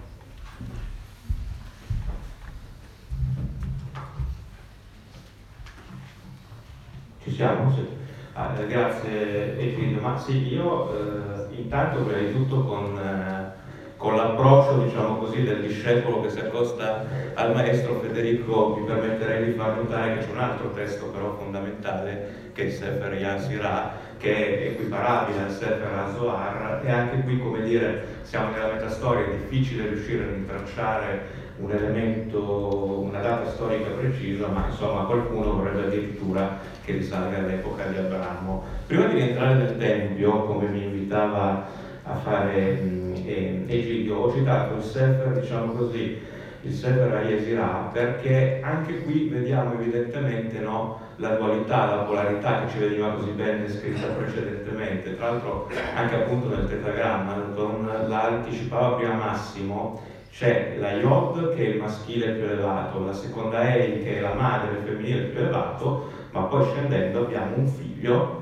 cosa abbastanza interessante per noi che comunque abbiamo una matrice cristiana, è una figlia, che sono la seconda E, che si materializza e si esprime, diciamo così, il femminino sacro nel mondo della manifestazione nel mondo materiale. Il Tempio effettivamente tende a riprodurre la dinamica dell'albero sefirotico, come dicevo prima, eh, il, il, punto di ingresso, il punto esterno è Malkut, il regno, la dinamica profana, che rimane diciamo così esterna a questo elemento così sacro. Poi abbiamo le due colonne, abbiamo diciamo così quella di sinistra che è Boaz e quella di destra che è Yakin, che rappresentano diciamo così i due livelli della forza e della stabilità. Tra l'altro Yakin rappresenta la colonna di Netzach che vuol dire eternità, splendore, quindi diciamo così rappresenta gli stati dell'essere a cui dobbiamo ambire mentre quella di Oz rappresenta, diciamo così, il movimento costante, le passioni, i turbini della vita profana che tendono anche, come dire,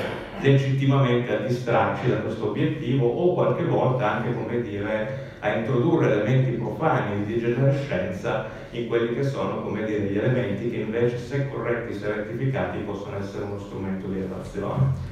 Entrando nel Tempio ci troviamo già a livello di Esot, che è il livello dell'iniziazione, di fronte a noi compare, diciamo così, un altare con su del pane, alla nostra sinistra c'è la menorah che ha sette, diciamo così, braccia, il candelabro che tutti quanti conosciamo e associamo alla cultura ebraica, e sull'altare, diciamo, viene bruciato un incenso, che anche qui torniamo alle cose che dicevamo prima, l'albero sefirotico, perché è composto di 11 spezie, 10 sono abbastanza note, lo Libano maschio piuttosto che la copale, la mira, adesso non ve le elenco tutte, l'undicesima tradizionalmente è segreta e come dire, utilizzata al di fuori dello scopo del Tempio era considerata, diciamo così, sacrilego, o meglio era considerato sacrilego l'utilizzo al di fuori di quello scopo. Procedendo oltre, come dire, arriviamo a livello di Hesed e Geurah, oltre l'altare, c'è quella che una volta gli antichi cabalisti chiamavano la barriera, oggi nella Kabbalah moderna, contemporanea, non si usa più questa simbologia, ma era una barriera, diciamo così, a livello di eh, Hesed e Geurah, oltre la quale non si poteva andare, che rappresentava il Kadosh a Kadosh, ovvero il Santo dei Santi, quella parte del Tempio a cui solo al Cohen in un determinato giorno dell'anno, che era Yom Kippur, era consentito entrare. Uno spazio sacro all'interno del quale le regole dello spazio del tempo non valgono e il luogo vigilato dalle due forze opposte, maschile e femminile, rappresentate dai cherubini, all'interno del quale si trova l'arca dell'alleanza e quindi sostanzialmente la dimora del divino rappresentato sulla terra, l'elemento che è necessario conquistare attraverso una serie di prove.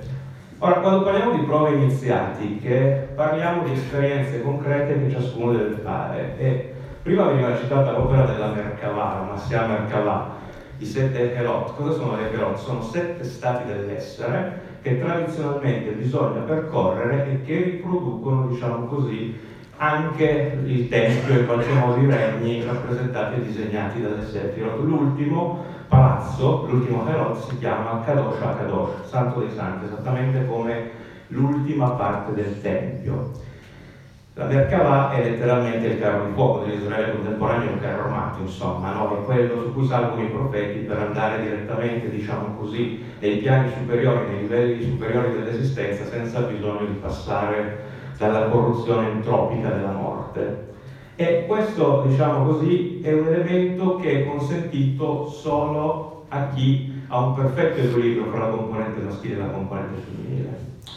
La Shekinah simbolicamente viene evocata in diversi modi nella, nella scrittura. In alcuni punti viene chiamata la donna meritevole, in altri punti, diciamo così, viene chiamata, diciamo così, la, la, vedova ai massoni dovrebbe dire qualcosa, no? siamo tutti figli della vedova.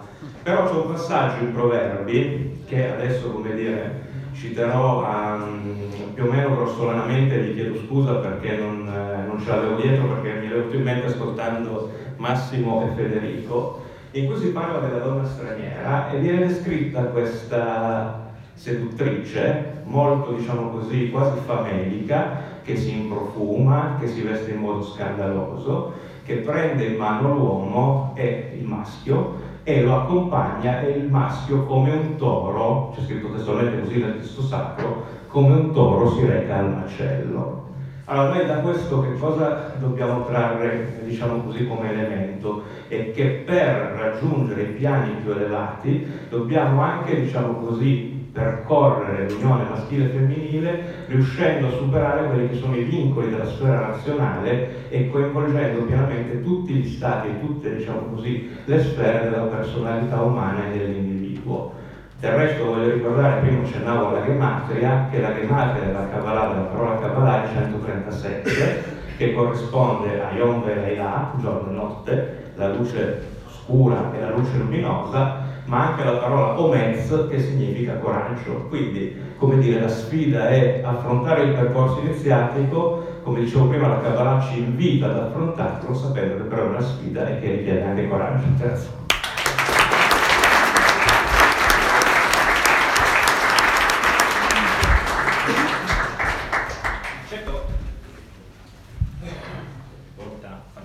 Gaffa del microfono spento. Certo, mh, ehm, mi è capitata qui per Fato ulteriormente, non so, ho aperto eh, questo ah, inno sì. eh, che però mh, è un gioco che faccio sempre, eh, così in conclusione, poi lascio lo spazio. Ho bisogno, dato che abbiamo parlato di elemento femminile e maschio e femmina, unito, c'è cioè questa scabrosa visione del dio cabalistico che è contemporaneamente maschio e femminile, noi purtroppo non la possiamo ricreare, forse neanche in chiave spirituale, mi, mi occorrerebbe una donna, vorrei, leggere, vorrei far leggere una donna o insieme a una donna ehm, un inno che credo che racchiuda il bisogno di una donna, una donna. Ce l'hai là, ce l'hai là. La seconda a sinistra. Lì. Eh. Perché credo, credo che questo inno, dato che abbiamo parlato di antichità in qualche modo, di una tradizione infinita. Devi prendere gli occhiali. Sì, sì, sì, perfetto. Sì, sì, sì. Purtroppo non ho un maxi schermo su cui. Abbiamo parlato di antichità, siamo arrivati in Egitto, a Babilonia e Massimo ci ha citato uh, uh, il, il mistero, i misteri più importanti che dal mondo iniziatico egizio sono diciamo sicuramente trasfusi all'interno del mondo ebraico. Io credo ecco, in questo inno che è stato trovato ad Iside, mm, ti piace Iside Massimo molto, come molto. Eh, rappresentazione della femminilità? Posso dire di no?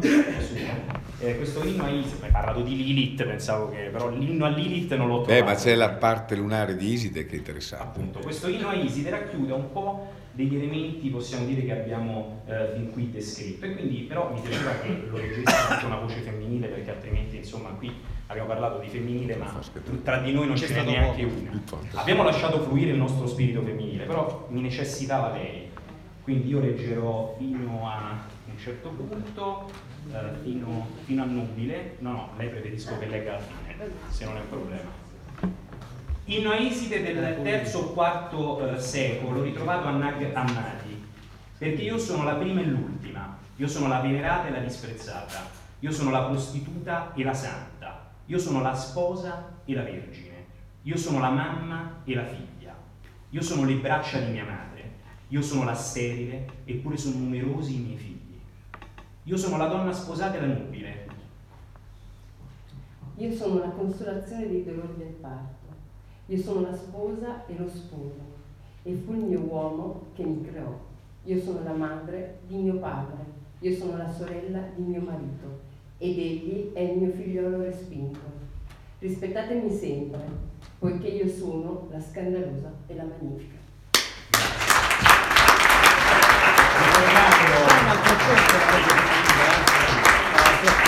Rispettatemi sempre, poiché io sono la scandalosa e la magnifica. Uno scandalo.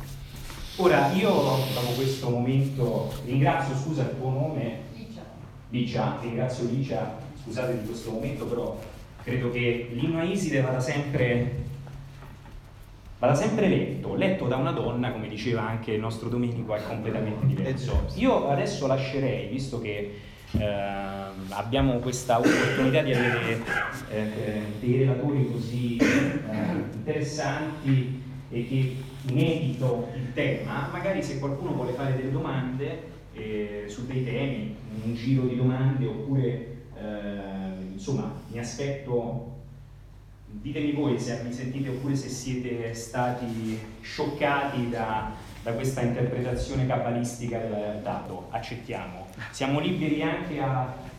Allora, specialmente le donne in sala magari hanno qualcosa da dire visto che abbiamo evocato l'elemento femminile che non è legato alla donna come ci ha spiegato Federico. C'è qualcuno, un uomo, una donna, qualcuno che vuole parlare? Siete tutti stremati nella... Lei? Perfetto.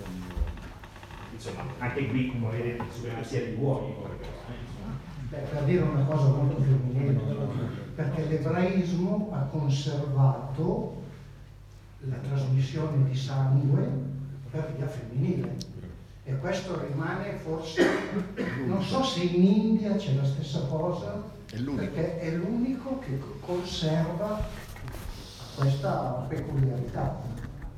Qui dovrei aggiungere da un punto di vista medico, cioè da un punto di vista biologico, il DNA mitocondriale è quello immutabile di tipo femminile, non so se si vede dalla madre.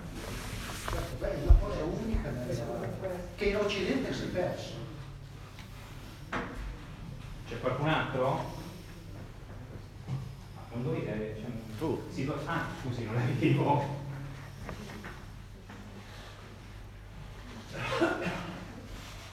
Ma il suo nome, scusi, perché magari... Alessandro. Alessandro, anche il suo nome. Mauro. No, mi riallaccio a quello che diceva Alessandro prima a proposito, eh,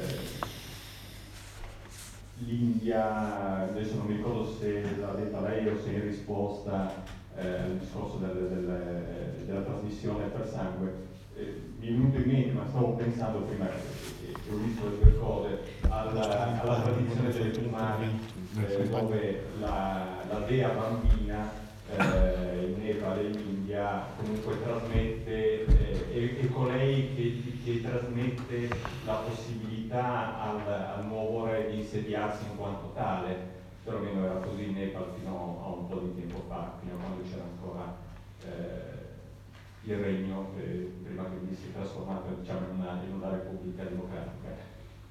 una cosa che mi domandavo a proposito dell'India e della spiritualità, eh, non sono assolutamente in grado di parlare di Kabbalah, sono qua per, per, per imparare, però mi veniva in mente una cosa, cioè, le, dal punto di vista geografico-territoriale, eh, Iran, Mesopotamia, comunque ci si avvicina verso, verso l'India.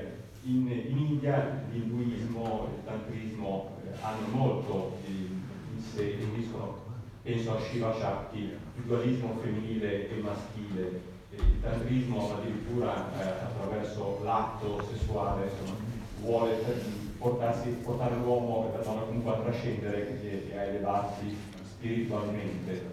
C'è un contatto tra queste due culture nella, nell'ambito religioso che può aver trasmesso eh, attraverso, non so, un'osmosi, qualche, eh, qualche spunto fra le due religioni o comunque fra le, le, le varie filosofie. Rispondere tu? Chi vuole, chi, vuole rispondere? Vuole rispondere lui. Ti do, ti do il microfono, no, ti do il microfono. Ti ringrazio la domanda perché è veramente interessante. Mm, non ricordo come Mauro. ti chiami? Mauro. Mauro. È veramente interessante perché questo ci consente di epitomare sulla conoscenza in generale. L'insegnamento del Vedanta, quindi dello Yoga Vedanta, del Tantra e di altre discipline indiane sono identiche all'insegnamento della Kabbalah. Identiche, non che sono simili, sono identiche, anche come struttura cosmogonica.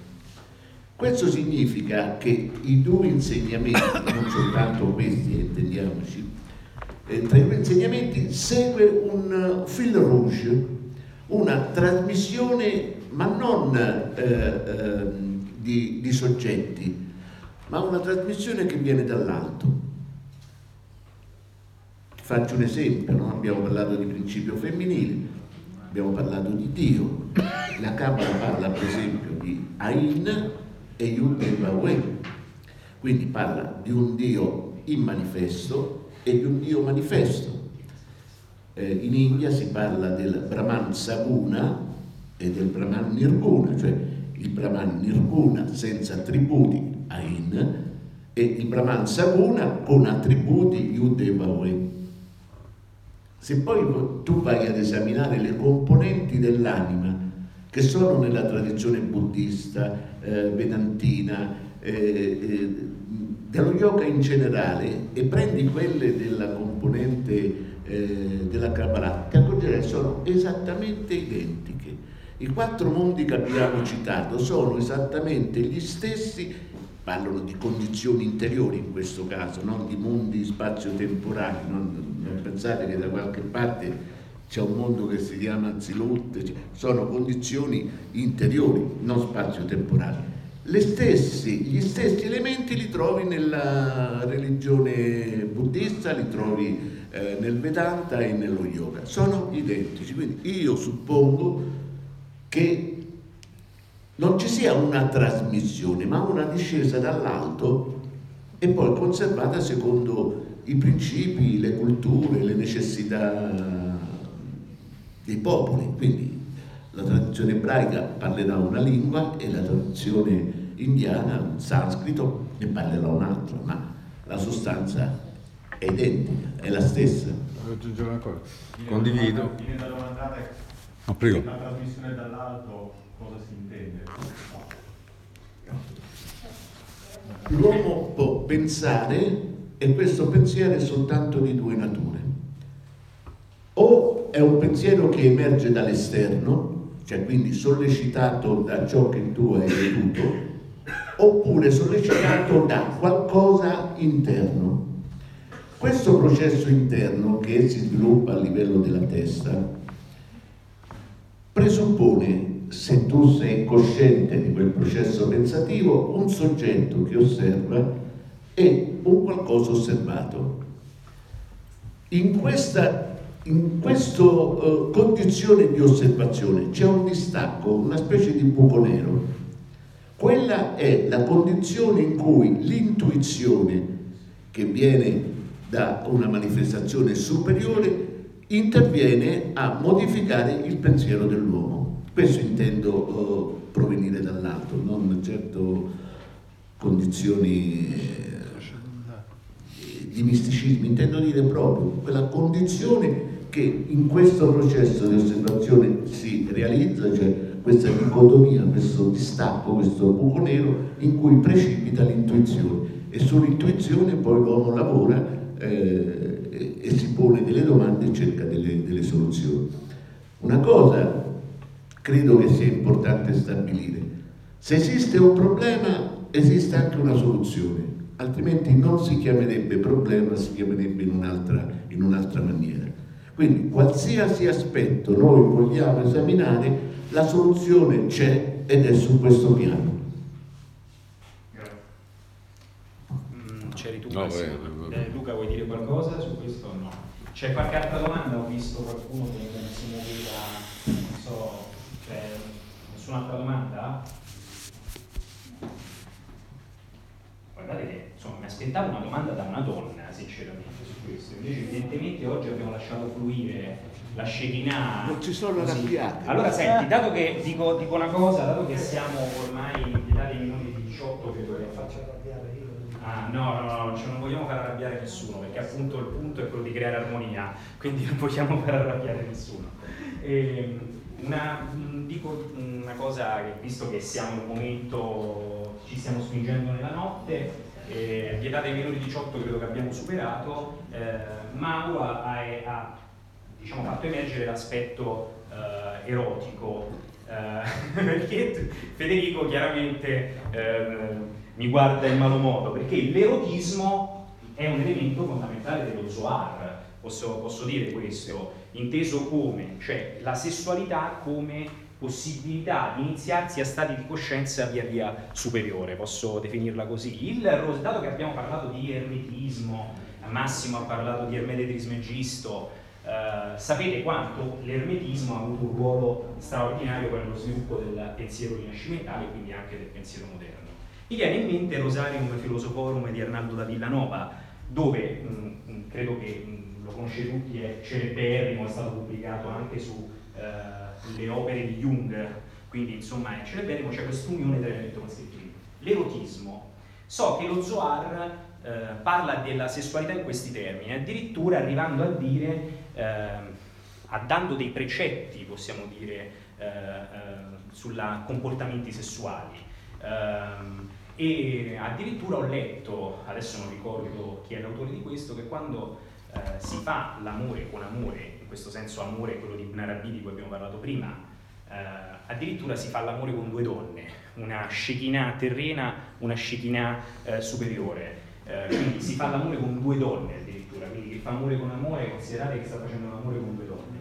Ecco, su questo magari Federico vorrei delle tue battute su alcuni aspetti dell'erotismo, se sei d'accordo che l'erotismo è una via iniziatica. Sì, no, io innanzitutto vorrei accusarti di maschilista, eh, sei un maschilista, per quale motivo parli che l'uomo fa l'amore con due donne? Perché la donna non può fare l'amore con due uomini, non è la stessa cosa. Ma io me l'aspettavo che lo dicessi tu però. Abbiamo detto, abbiamo detto, che il problema principale è conseguire un certo punto di equilibrio, però tu me lo scompensi in questa maniera. Non è corretto. Allora, io voglio essere redarguito da te però. Quando, quando, si parla di Shekinah e si dice che l'uomo e la donna sono uniti e Dio risiede nella coppia, la Shekinah non è la donna che compartecipa all'amore, è la condizione interiore che l'uomo e la donna sono riusciti a conquistare. Quindi è una conquista reciproca, non è solamente dell'uomo, ma è anche e soprattutto della donna, perché senza la donna quella condizione non si realizza. Bravo! No, no.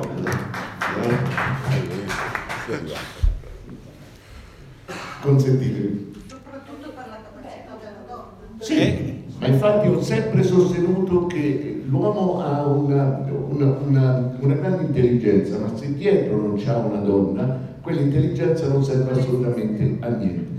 Però quando diciamo che dietro c'è una donna, non intendiamo certamente un, eh, una gentile signora, ma intendiamo quel principio femminile di cui abbiamo parlato. Ma per la donna è la stessa cosa. Noi abbiamo parlato di principio femminile perché, mi scusi, siamo maschilisti, non c'è niente da fare, abbiamo questa, questa cosa in testa tradizionalmente. Ma la donna ha il principio maschile. E c'è anche il contrario, è questo l'equilibrio che dobbiamo conseguire. Allora lei immagini eh, questa cosa, uomo, principio maschile, principio maschile e principio femminile che deve condurre l'uomo all'equilibrio. Donna, e quindi abbiamo un segno di equilibrio già sull'uomo. Donna, principio maschile, principio femminile che deve portare all'equilibrio. Altro punto di equilibrio. Quando due equilibri si uniscono, che cosa producono? Producono equilibrio, perché l'equilibrio non modifica assolutamente niente.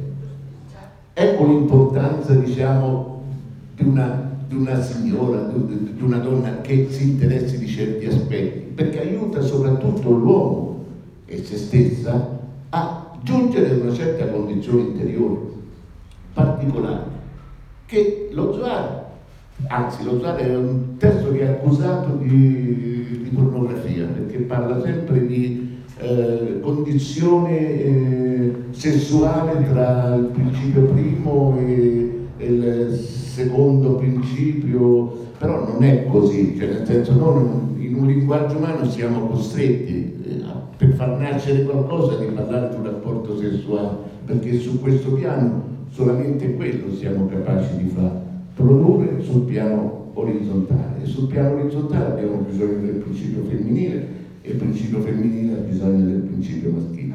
Quindi non si parla assolutamente, non è assolutamente così scandaloso lo Zohar quando purtroppo per una necessità del linguaggio umano deve trattare l'argomento in questi termini. Comunque Iside era la magnifica e la scandalosa, eh, quindi non scandalizziamoci. Su Massimo volevi dire una battuta? No, volevo dire che no, in, in realtà del... mi, è, mi, è, venuto in mente mh, il Vangelo di Tommaso che riporta i detti di, di, di Gesù e ad un certo punto c'è Pietro che si arrabbia perché la Maddalena era la prediletta eh, di Cristo, di Gesù, e, e, Gesù gli risponde proprio così, dicendo non ti preoccupare Pietro che anche lei diventerà, diventerà maschio. Cioè, quindi va proprio in questa direzione che però è gnostica, nel senso anche gnostica, nel senso che devi rivalutare quella parte, quando io prima dicevo mi piace giocare con la mia anima maschile e femminile proprio perché devi cercare di comprendere tutto. Solo una battuta perché senza arrivare allo Zohar, scritto benissimo da Federico, in realtà già nella Tanakh, nel cantico dei cantici, il re Salomone è una figura, come dire, che se letta con attenzione legittima assolutamente l'utilizzo della sessualità come strumento di elevazione spirituale. Un Midrash dice che iniziò più di mille donne, ma attenzione, l'iniziazione era assolutamente reciproca, nel senso che lui trasmetteva conoscenza e la acquisiva in un piano assolutamente paritario. Quindi non solo la donna, ma la donna straniera, nel senso colei, la donna che ha un livello di capacità e di conoscenza, e di capacità intesa di come, di capacità di conoscenza esoterica e un livello di consapevolezza elevatissimo, è indispensabile per il maschile per arrivare a raggiungere il kadosh al kadosh di cui parlavamo prima e ovviamente è il reciproco. Quindi, come dire, l'elemento di legittimazione del sesso e del, come strumento e veicolo di consapevolezza l'abbiamo addirittura nella Tanakh eh, ordinaria senza arrivare ai testi esoterici della Kabbalah. Sappiamo la demonizzazione della sessualità, non, credo che tutti sappiamo qual è una delle origini, quindi su questo magari non vorrei minimizzare. Mi piace ricordare un passaggio del Pistis Sofia, che è questo Vangelo apocrifo Pistis Sofia, senti ma non è che è un caso che tua moglie si chiama Maria Maddalena e tua figlia si chiama Sofia, cioè tu hai fatto della tua famiglia l'allegoria praticamente. non scherzo, eh. eh Pistis Sofia di... Sì, Pistis Sofia, Pistis Sofia trovate questa frase straordinaria no? che si riallaccia a tutto del ruolo del femminile. Eh, parlando della Maddalena si dice parla tu apertamente il mm, tuo cuore è rivolto più di tutti gli altri al cielo, più dei tuoi fratelli. Questo è quello che dice in Pistis Sofia eh, Gesù a Maria Maddalena. Ti lascio la parola. Claudio, eh, volevo riportare un po' di armonia in questo, cioè, ricordando semplicemente che il simbolo abbiamo presente tutti dello yang maschile bianco e dello yin femminile nero hanno quella forma avvolgente in cui c'è un puntino nero nel bianco e un puntino bianco nel nero, quindi c'è sempre la componente femminile nel maschio e la componente maschile nella donna. È il simbolo perfetto di tutto quello che abbiamo detto oggi. Se a proposito di simboli orientali, eh, mi sembra poco, poco, poco prima, c'è qualche altra domanda prima di... Ah, allora... A pagamento, no. È ancora gratis, il dialogo è ancora gratuito. Allora, buonasera e grazie per, la, per l'esposizione dottrinale che c'è questa sera. Due domande vorrei fare. La prima diciamo un po' io non sono caballista, mi so poco di cabala, eh. le mie conoscenze esoteriche vengono da Steiner, che comunque ha esoterizzato in questo secolo tutto quello che è sempre stato esoterico e pannaggio, qualche modo di eh, società, senza segreti nascosti, appunto, non so Però voglio sapere se nella cabala, cosa, cosa, come la cabala, come la cabala diciamo, eh, vede anche i corpi sottili dell'uomo dal punto di vista maschile e femminile, ossia è evidente che la, la parte minerale della donna è femminile e dell'uomo maschile. Se i corpi sottili, che io non so come vengono chiamati nella capa, però il corpo, il corpo eterico brutale, piuttosto che astrale, hanno, tra virgolette, un sesso, per quanto riguarda la dottrina cabalistica, e poi mi interessava anche, visto che si è parlato di iniziazione, e visto che si è parlato anche di cristianesimo, se eh, diciamo, l'iniziazione pre-cristiana ha delle differenze rispetto all'iniziazione post-cristiana, e avrei anche altre domande, ma per il momento mi fermo su questo. L'iniziazione pre-cristiana cosa, cosa si riferisce per l'iniziazione? Come eh, il signore di prima ricordo il nome, questo qui a destra, il, Luca, esatto, ha parlato appunto di sette stati diciamo, mentali, emozionali, che risorse, non ripeto le parole esatte, eh, che sono necessari a raggiungere appunto un rapporto con eh, ciò che non è visibile e quindi una riconnessione con il mondo spirituale, per usare le parole corrette, eccetera. Ecco, questa iniziazione c'è stato un evento nella storia dell'uomo che abbiamo anticipato, quello della, del Cristo che si è incarnato, eh, che è un evento storico, una divinità a un certo punto dell'evoluzione dell'uomo ha, è venuto non solo a insegnare ma anche a fare un'osservazione spirituale. Quindi tra il, tra il prima del Cristo e dopo il Cristo, ecco se il tipo di iniziazione ha avuto dei, dei cambiamenti anche nella, nella Cabala, voglio capire questo insomma, se la domanda è chiara spero. Grazie, grazie. Allora, una battuta di tutti, c'è qualcuno che vuole rispondere, a parte chiaramente la domanda alla seconda. Ma anch'io. La seconda. Allora, però sulla prima rispondiamo alla seconda. So. Cosa vuoi uguale. No, no, nel senso che tra il pre-cristiano, faccio anche senza microfono. No, c'è il microfono, si sente? Scusate, non so. Secondo me, eh, ma il mio modesto sì, parere, eh, tra il precristiano e il post-cristiano, ma io parlo dell'ambito ebraico, eh, perché poi il cristianesimo è nel mondo ebraico, è, proprio la riscoperta di quel femminino, cioè io l'iniziazione l'ho interpretata in questo Dio che si fa uomo per incontrare il femminino che era un po' eh, entrato nella polvere.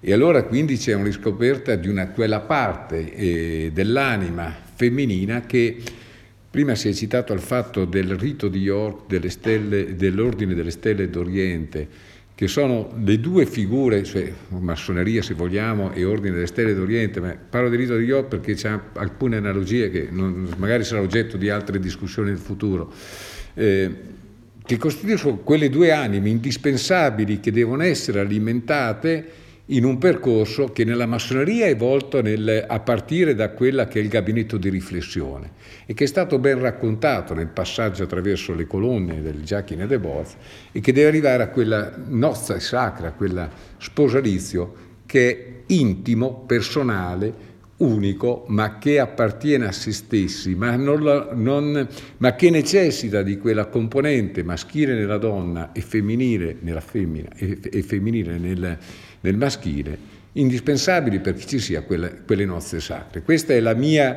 intuizione rispetto a quella che era la parte sacerdotale esclusivamente maschilista del Tempio di Salomone, cioè del Tempio soprattutto, eh, eh, parliamo qui del dopo Esdra, rispetto a quella che è il messaggio d'amore che nasce dal cristianesimo.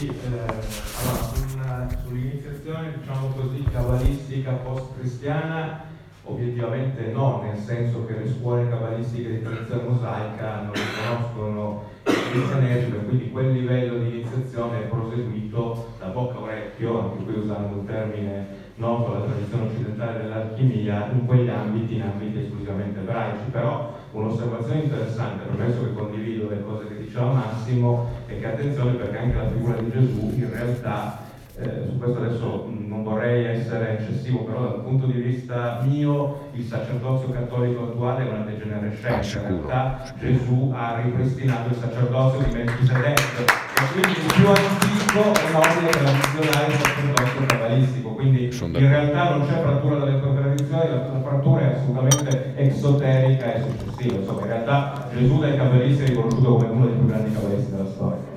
Perfetto. Non so se c'è sulla domanda che riguardava i corpi sottili Steiner, vuoi dire qualcosa? No. No, Perfetto. No, ma ci sta, cioè voglio dire va benissimo. No, no, vuoi dire qualcosa tu? No, no. No, allora, eh, nella le polarità diciamo così, dei corpi sottili, al Kabbalah non sono dei propri corpi sottili, sono componenti dell'anima, ancorché si possano specularmente trovare delle analogie con le altre tradizioni, perché poi la tradizione è una.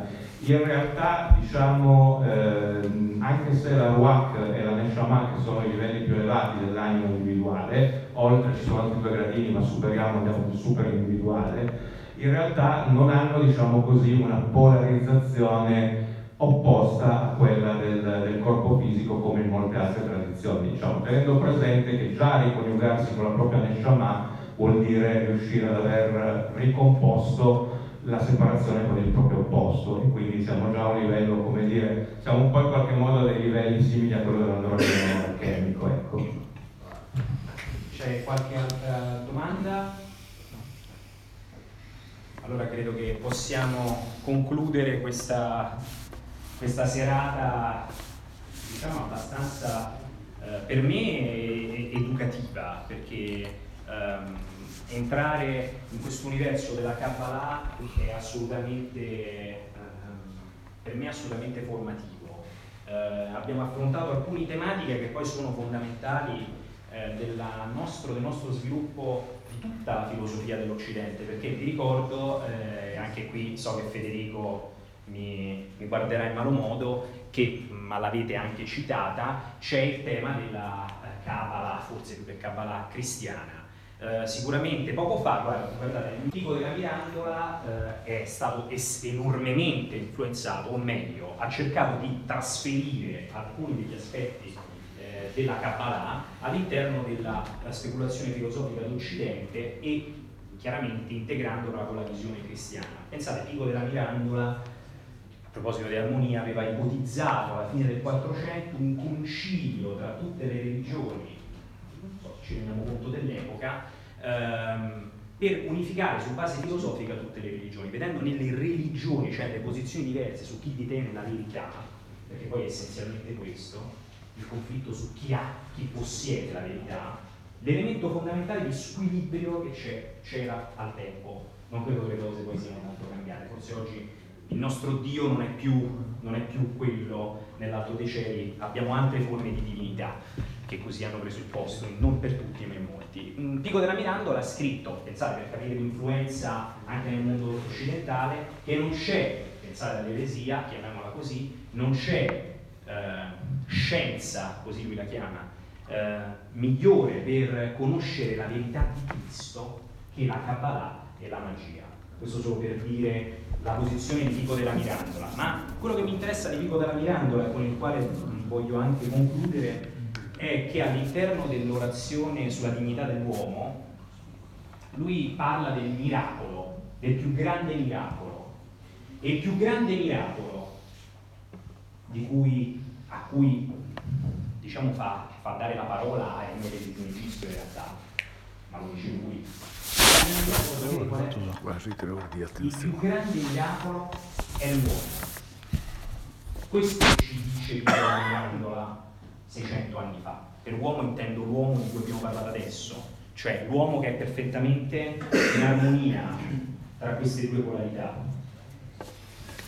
Ecco, io penso che serate come questa sia un modo per far rivivere anche il sogno di Pico della Miracola, perché riconoscere il miracolo che c'è in tutte le persone che ci sono accanto, in tutte le persone che ci sono di fronte, è il modo per conoscere e accettare quel Dio che ci respira dentro, di cui parla Giuliano Apostata. Riconoscere il Dio che ci respira dentro fa riconoscere a tutti la sacralità dell'invito che ha di fronte questa sacralità fatta della componente femminile e della componente maschile di cui abbiamo parlato. Ecco, io penso che il rito di York con questo progetto di portare in giro per l'Italia relatori come quelli che abbiamo avuto stasera, affrontando tematiche come questo, stia realizzando il sogno dell'Accademia Neoplatonica, il sogno di grandi personaggi che hanno rischiato la vita perché non erano dalla parte del potere, erano dalla parte di un altro pensiero, un pensiero alternativo che non ha come obiettivo quello di dominare attraverso il divide e impera, ma come obiettivo quello di portare a piani superiori l'identità dell'uomo. Ecco, io penso che stasera e nelle prossime puntate noi compiamo il miracolo di cui riconoscimento in piccolo di questo miracolo, ma lo compiamo soprattutto attraverso di voi, perché non è importante esclusivamente il ruolo del relatore ex cattedra, anche se noi qui stasera abbiamo cercato di essere il meno accademico possibile, ma è importante il rapporto con il pubblico, è il pubblico che crea questo miracolo Ecco, io penso che è per questo che la massoneria è da sempre uno spazio di libertà, è uno spazio aperto di libertà, una vera e propria agora entro la quale formare l'uomo di domani, magari riconoscendo quel miracolo di cui Pico della Mirandola ci lascia il compito. Quindi vi ringrazio, ringrazio tutti i relatori, ma non vogliamo l'applauso Ah, lei voleva fare una domanda? Volevo aggiungere qualcosa a quello che avevi... Ma come no? Prego, prego, venga qui allora. Venga, venga. Farmi alzare questo Ah, ok, è, è ingabbiato. Mm, sono d'accordissimo con l'ultima parola che hai detto, anche perché la massoneria non è assolutamente un percorso accademico, ma è bensì un percorso iniziale. Quindi parliamo di noi e non di voi. Certo. Grazie, però e io faccio anche perché così. Io ci tengo a chiudere con una cosa che faccio sempre che è abbastanza eretica. Io già la conosco. Cosa? Vi alzate per Bravo, già la conosco. Tu lo sai già. Ma è un tuo rituale, un il mio rituale. rituale, cioè dato che il miracolo siete voi che siete stati qui con noi e da adesso noi, noi, cioè voi, perfetto. Per una volta voglio che noi qui dal palco applaudiamo, applaudiamo il pubblico. Meritato come faceva la compagnia di Shakespeare. Anche perché sono tre ore eh, che siamo qua. Che siamo qui, quindi grazie, grazie.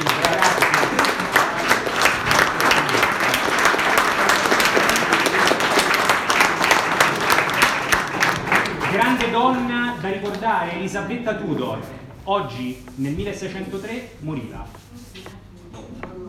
Grande donna. Bravo Gino. ci mancava il nostro e l'abbiamo trovato. Della nostra squadra ci mancava proprio la tua mimica, ci mancava la televisione, ma la faremo perché ci stiamo lavorando, ci stiamo lavorando. Ah, ecco qua! Comunque vi ringrazio perché sapete cosa vi porto a casa da oggi? Presentate gli E Eh, rifletti, aspetta, vieni qua. Una, una, una, no, va bene, non te l'ho fatto spiegare. Volevo che glielo spiegassi per bene. Che la squadra e il compasso hanno un ruolo nell'ambito del, del percorso Manconi, non sono mai uniti. In realtà squadra e compasso a un certo punto della prevista c'è la squadra che si ha le due sono poi la, la squadra il compasso supera la mi squadra piace quando si intrecciano. a me piace quello Oh, ciao, non ho avuto dire. Ho visto arrivare, era, cioè, Ero fuori che parlavo con, con lui. voi, ciao. Grazie a voi, grazie a voi, grazie, grazie, grazie a voi, grazie. Ciao.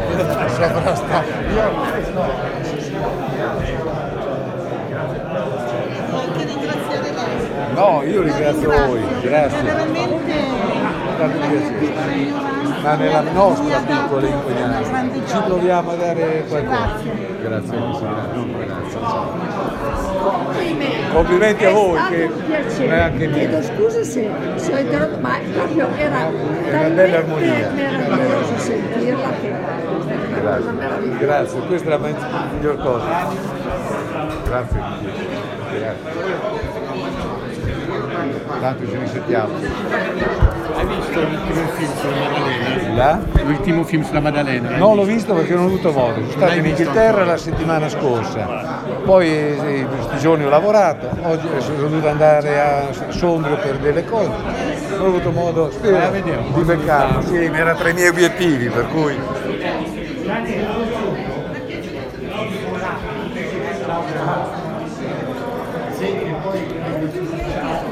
Grazie.